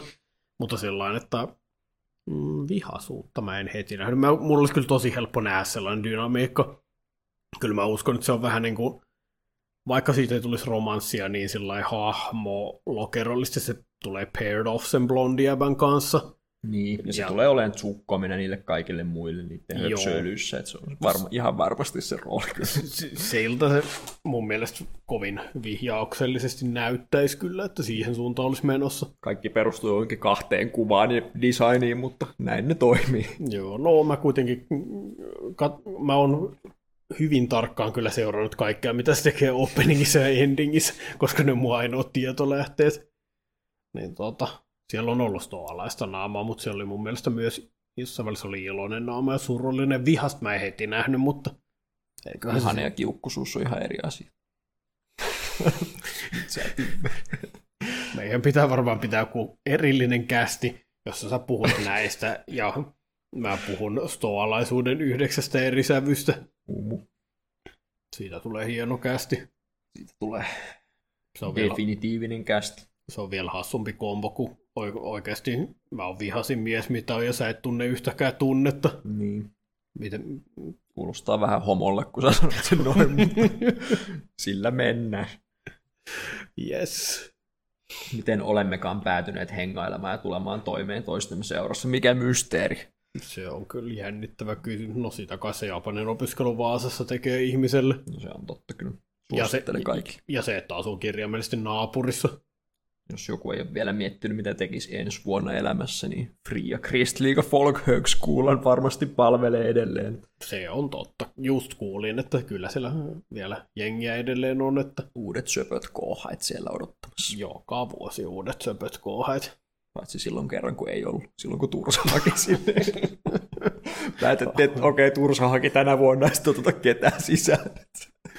Oh no, tragedian päivät. Varmaan loppujen lopuksi meni elämä paremmin näin, mutta tota, Mm. Kaikkialla se elämä voi viedä. näinhän se on. Vähän sattumien kautta. Halutaanko me sattumien kautta puhua vikaista sarjasta vai mennäänkö kotiin nukkuun? Haluatko sä puhua siitä yhtä? Hmm. Mä, mä siis vaan oon päättänyt sun puolesta, että se on sun lempisarja, mutta täytyy ehkä kysyä joskus sulta oikeastikin, että mikä sun suhde siihen on. No ehkä me käsitellään sitä vähän tässä nyt. Mikä sen sarjan nimi on? Realist, mutta Öö, Yumemiru Danshi wa Genjitsu Shateki? Shugi, ei? Shugisha, Shugisha, varmaan, joo. joo. Eli The Dreaming Boy is a realist. Joo, eli tämä kertoo siitä, että meillä on ollut tämmöinen jäbä, joka on ollut ihan turbohahmoisa silleen, että se on ollut kunnon semmoinen stalkeri jäbä sundere tytölle, ja sitten eräänä päivänä se vaan tulee järkiin, se on silleen, ehkä hän lopettaa nämä stalkerihommat. Sitten siitä tulee semmoinen lakoninen, kyyninen, tämmöinen niin kuin sen yhden tietyn osaston ranobe ja päähenkilö, semmoinen, missä ollaan kyynisiä ja autetaan muita lempeästi ja auttavaisesti, mutta ollaan kuitenkin koko ajan kyynisiä, niin kuin mitä näitä nyt on, Oregairu, Bunny Girl, Senpai, Monogatari. Monogatari voi laskea, se on varmaan se, joka on aloittanut ne. Tai ehkä Haruhi Joo. menee kyllä siihen melkein kanssa, niin se voi olla myös se aloittaja, mutta tota, Tomosaki, kun ei ole ihan täällä, sillä on vähän eri fokus, mutta se, on niinku, se sama, sama pallo. ekolokero Joo, kuitenkin, joo. et näiden tyyppinen sarja. Sillä erolla, että näissä kaikessa on joku juttu, mitä ne käsittelee. Tomosakissa on ehkä vahvin semmoinen oma teemansa siitä, että, että niin kuin kehitytään ihmisenä näin, ja niissä muissa on sitten käsitellään nuoruuden ongelmia ja muuta tämmöisiä, niin sitten tota, tässä ei oikein ole mitään semmoista. Se Mä en on niin yhtään tiedä, mistä tämä kertoo tässä sarja. Joo, siis promotekstin perusteella se vissiin sit olisi vähän niin kuin sellainen, että tästä tulee normaali hassu romanssisarja, mutta niin kuin jäbä on luovuttanut. Se on sillä minä ymmärsin paikkani maailmassa, ja toi on liian high level mulle toi tyttö, että tai niin kuin englanniksi sanottaisiin she's out of my league, että niin kuin, en mä ole tarpeeksi hyvä sille. Ja sitten Sundere-tyttö onkin sillä että niin kuin, no, mik, miksei se enää kiinnitä muuhun mitään huomiota, alkoiko se inhota mutta on, mua on, no en mä tätä halunnut. Ja sitten niillä on molemminpuolinen väärinkäsitys, että ei tästä nyt tule mitään, vaikka ne tykkää toisistaan. Niin voi olla, että se on se ainoa, että tämä pöliä romanssi, mutta sitten tässä on kyllä sellaista just sellaista oregairohenkistä tai siikaa paskiaishenkistä, että niinku autetaan jotain joka jaksossa ja yleensä on vielä tyttö joka kerta ollut tähän mennessä. Mm. Itsin söpöjä tyttöjä, kyllä ne designit on ihan loistavia. Mm. No siellä on se yksi, joka halaa sitä kirjaa openingissa astuu alaisella naamalla. Mä odotan innolla. Kaikki loput olikin sitten sulle täällä. tarjoiltuna. Joo, tää on silleen jännä, kun sen pitäisi olla paras sarja, mitä on olemassa, ja se oli semmoinen, minkä mä heti promokuvasta näin, että okei, tää, tästä tulee mun lempisarja tällä kaudella. Mutta sitten kun se on niin mystinen, että mä en ikinä oikein osaa sanoa, että onko se sarja niinku edes hyvä. Kun sillä on vähän niin kuin meneillään hyviä juttuja, mutta sitten vähän niin kuin tehdään ihan mitä sattuu. Että se on niin kuin hirveän epätasainen ja kummallinen ja suunnaton sarja silleen.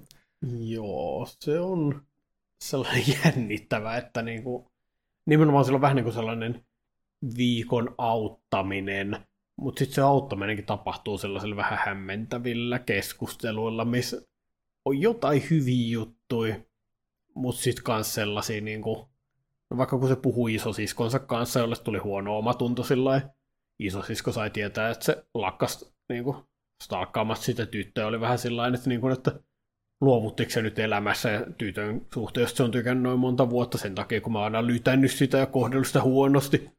Ja sitten tavallaan se, että toi teema itsessään oli jännä, ja sitten kun ne keskustelee siitä, siellä on vähän niin kuin hyviä juttuja, mutta se perusajatus on vähän niin kuin sellainen, joo, on vaan niin laiska ja kamala kuin aina, että niin kuin, en mä muunlaisena Nechanina sua voi tuntea.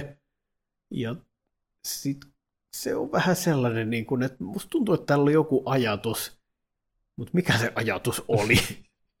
ja mitä ne halusi tällä sanoa? Itse jotenkin semmoinen mystinen se koko Tsundere-kuviokin silleen, että esitetään se semmoisena, että jäbä on stalkannut sitä vuosikaudet näin ja näin, mutta sitten tyttö onkin oikeasti tykännyt siitä takaisin koko ajan. On musta vähän semmoinen, niin onko tämä välttämättä semmoinen niin hyvä sanoma antaa yhtään kellekään stalkerihommista, että ei se välttämättä ihan näinkään, näinkään toimi. Ja, tota. yeah, ja sitten toi on yksi. Ja ylipäätään se, koko, se on hämmentävää, kun se koko ympäristö on vaan sillä kun ne näkee tämän, niin ne on sillä että no miksi et sä enää sitä stalkkaa? Onko joku vialla? Miksi me saadaan näitä teidän niin kuin rakastavaisten kinastelua? Että tavallaan kaikki ympäristössä on vaan ihan inessä tässä, niin kuin, joo joo, ei mitään ongelmaa, että stalkkaat, mutta siinä on, että lakkaa siis stalkkaamassa, miksi sä teit se, ala stalkata uudestaan. Et hyvin, niin kuin, hyvin mystinen sarja. Joo, tämä silti on sellainen, että mä niin kuin, kun tulee uusi jakso, niin kyllä mä sen katon ja on sellainen, että... Taas mennään, mutta... Joo, mä, mä en osaa sanoa, onko tämä hyvä sarja vai ei, mutta niin kuin, mä tiedän, että se on sulle syvästi henkilökohtainen. Niin- Joo, niin... se on ilmeisesti mun pikki tähän, tähän tota, kästiin. kyllä. Sarja, mistä mä en yhtään osaa sanoa, onko se hyvä. En minäkään joo, mutta mä tiesin, että sä haluat sen tänne. Jos se muuten ne on ne tytöt ainakin sikasöpöjä. Että... Ja mahottomia.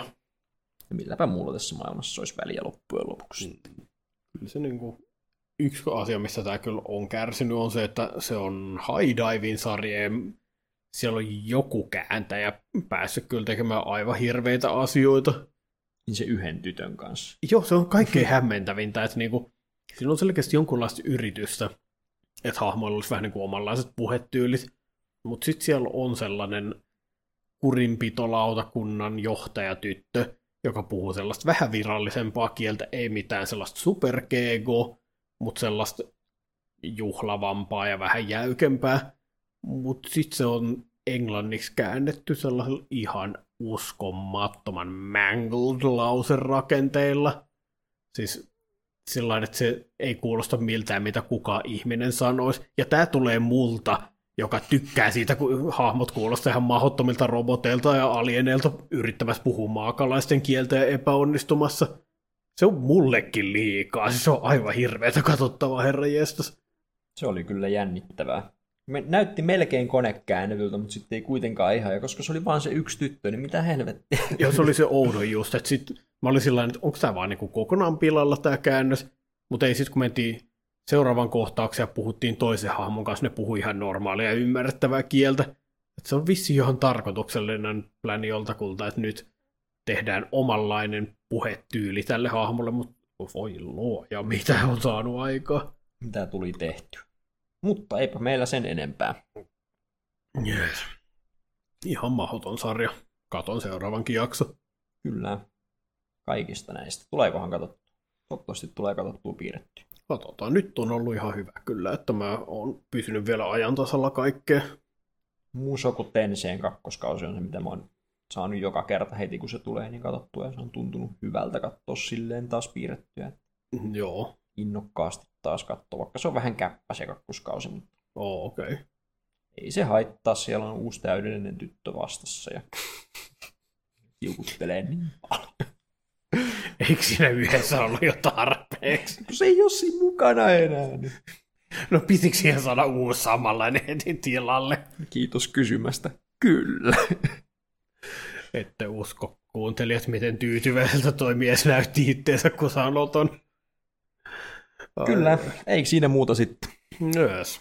Ensi kertaan. Jees, katsellaan piirrettyä ja tavataan taas viimeistään syksyn merkeissä varmaankin. Aina pitää lupailla jotain. Hmm. Tuolta meillä on jo tämä meidän hieno tuplajakso tässä menossa. Niin... Se on totta. Final Fantasy 14 jakso sitten vielä. Ai niin, sekin joo. No niin, no mutta hyvästi. Hyvästi.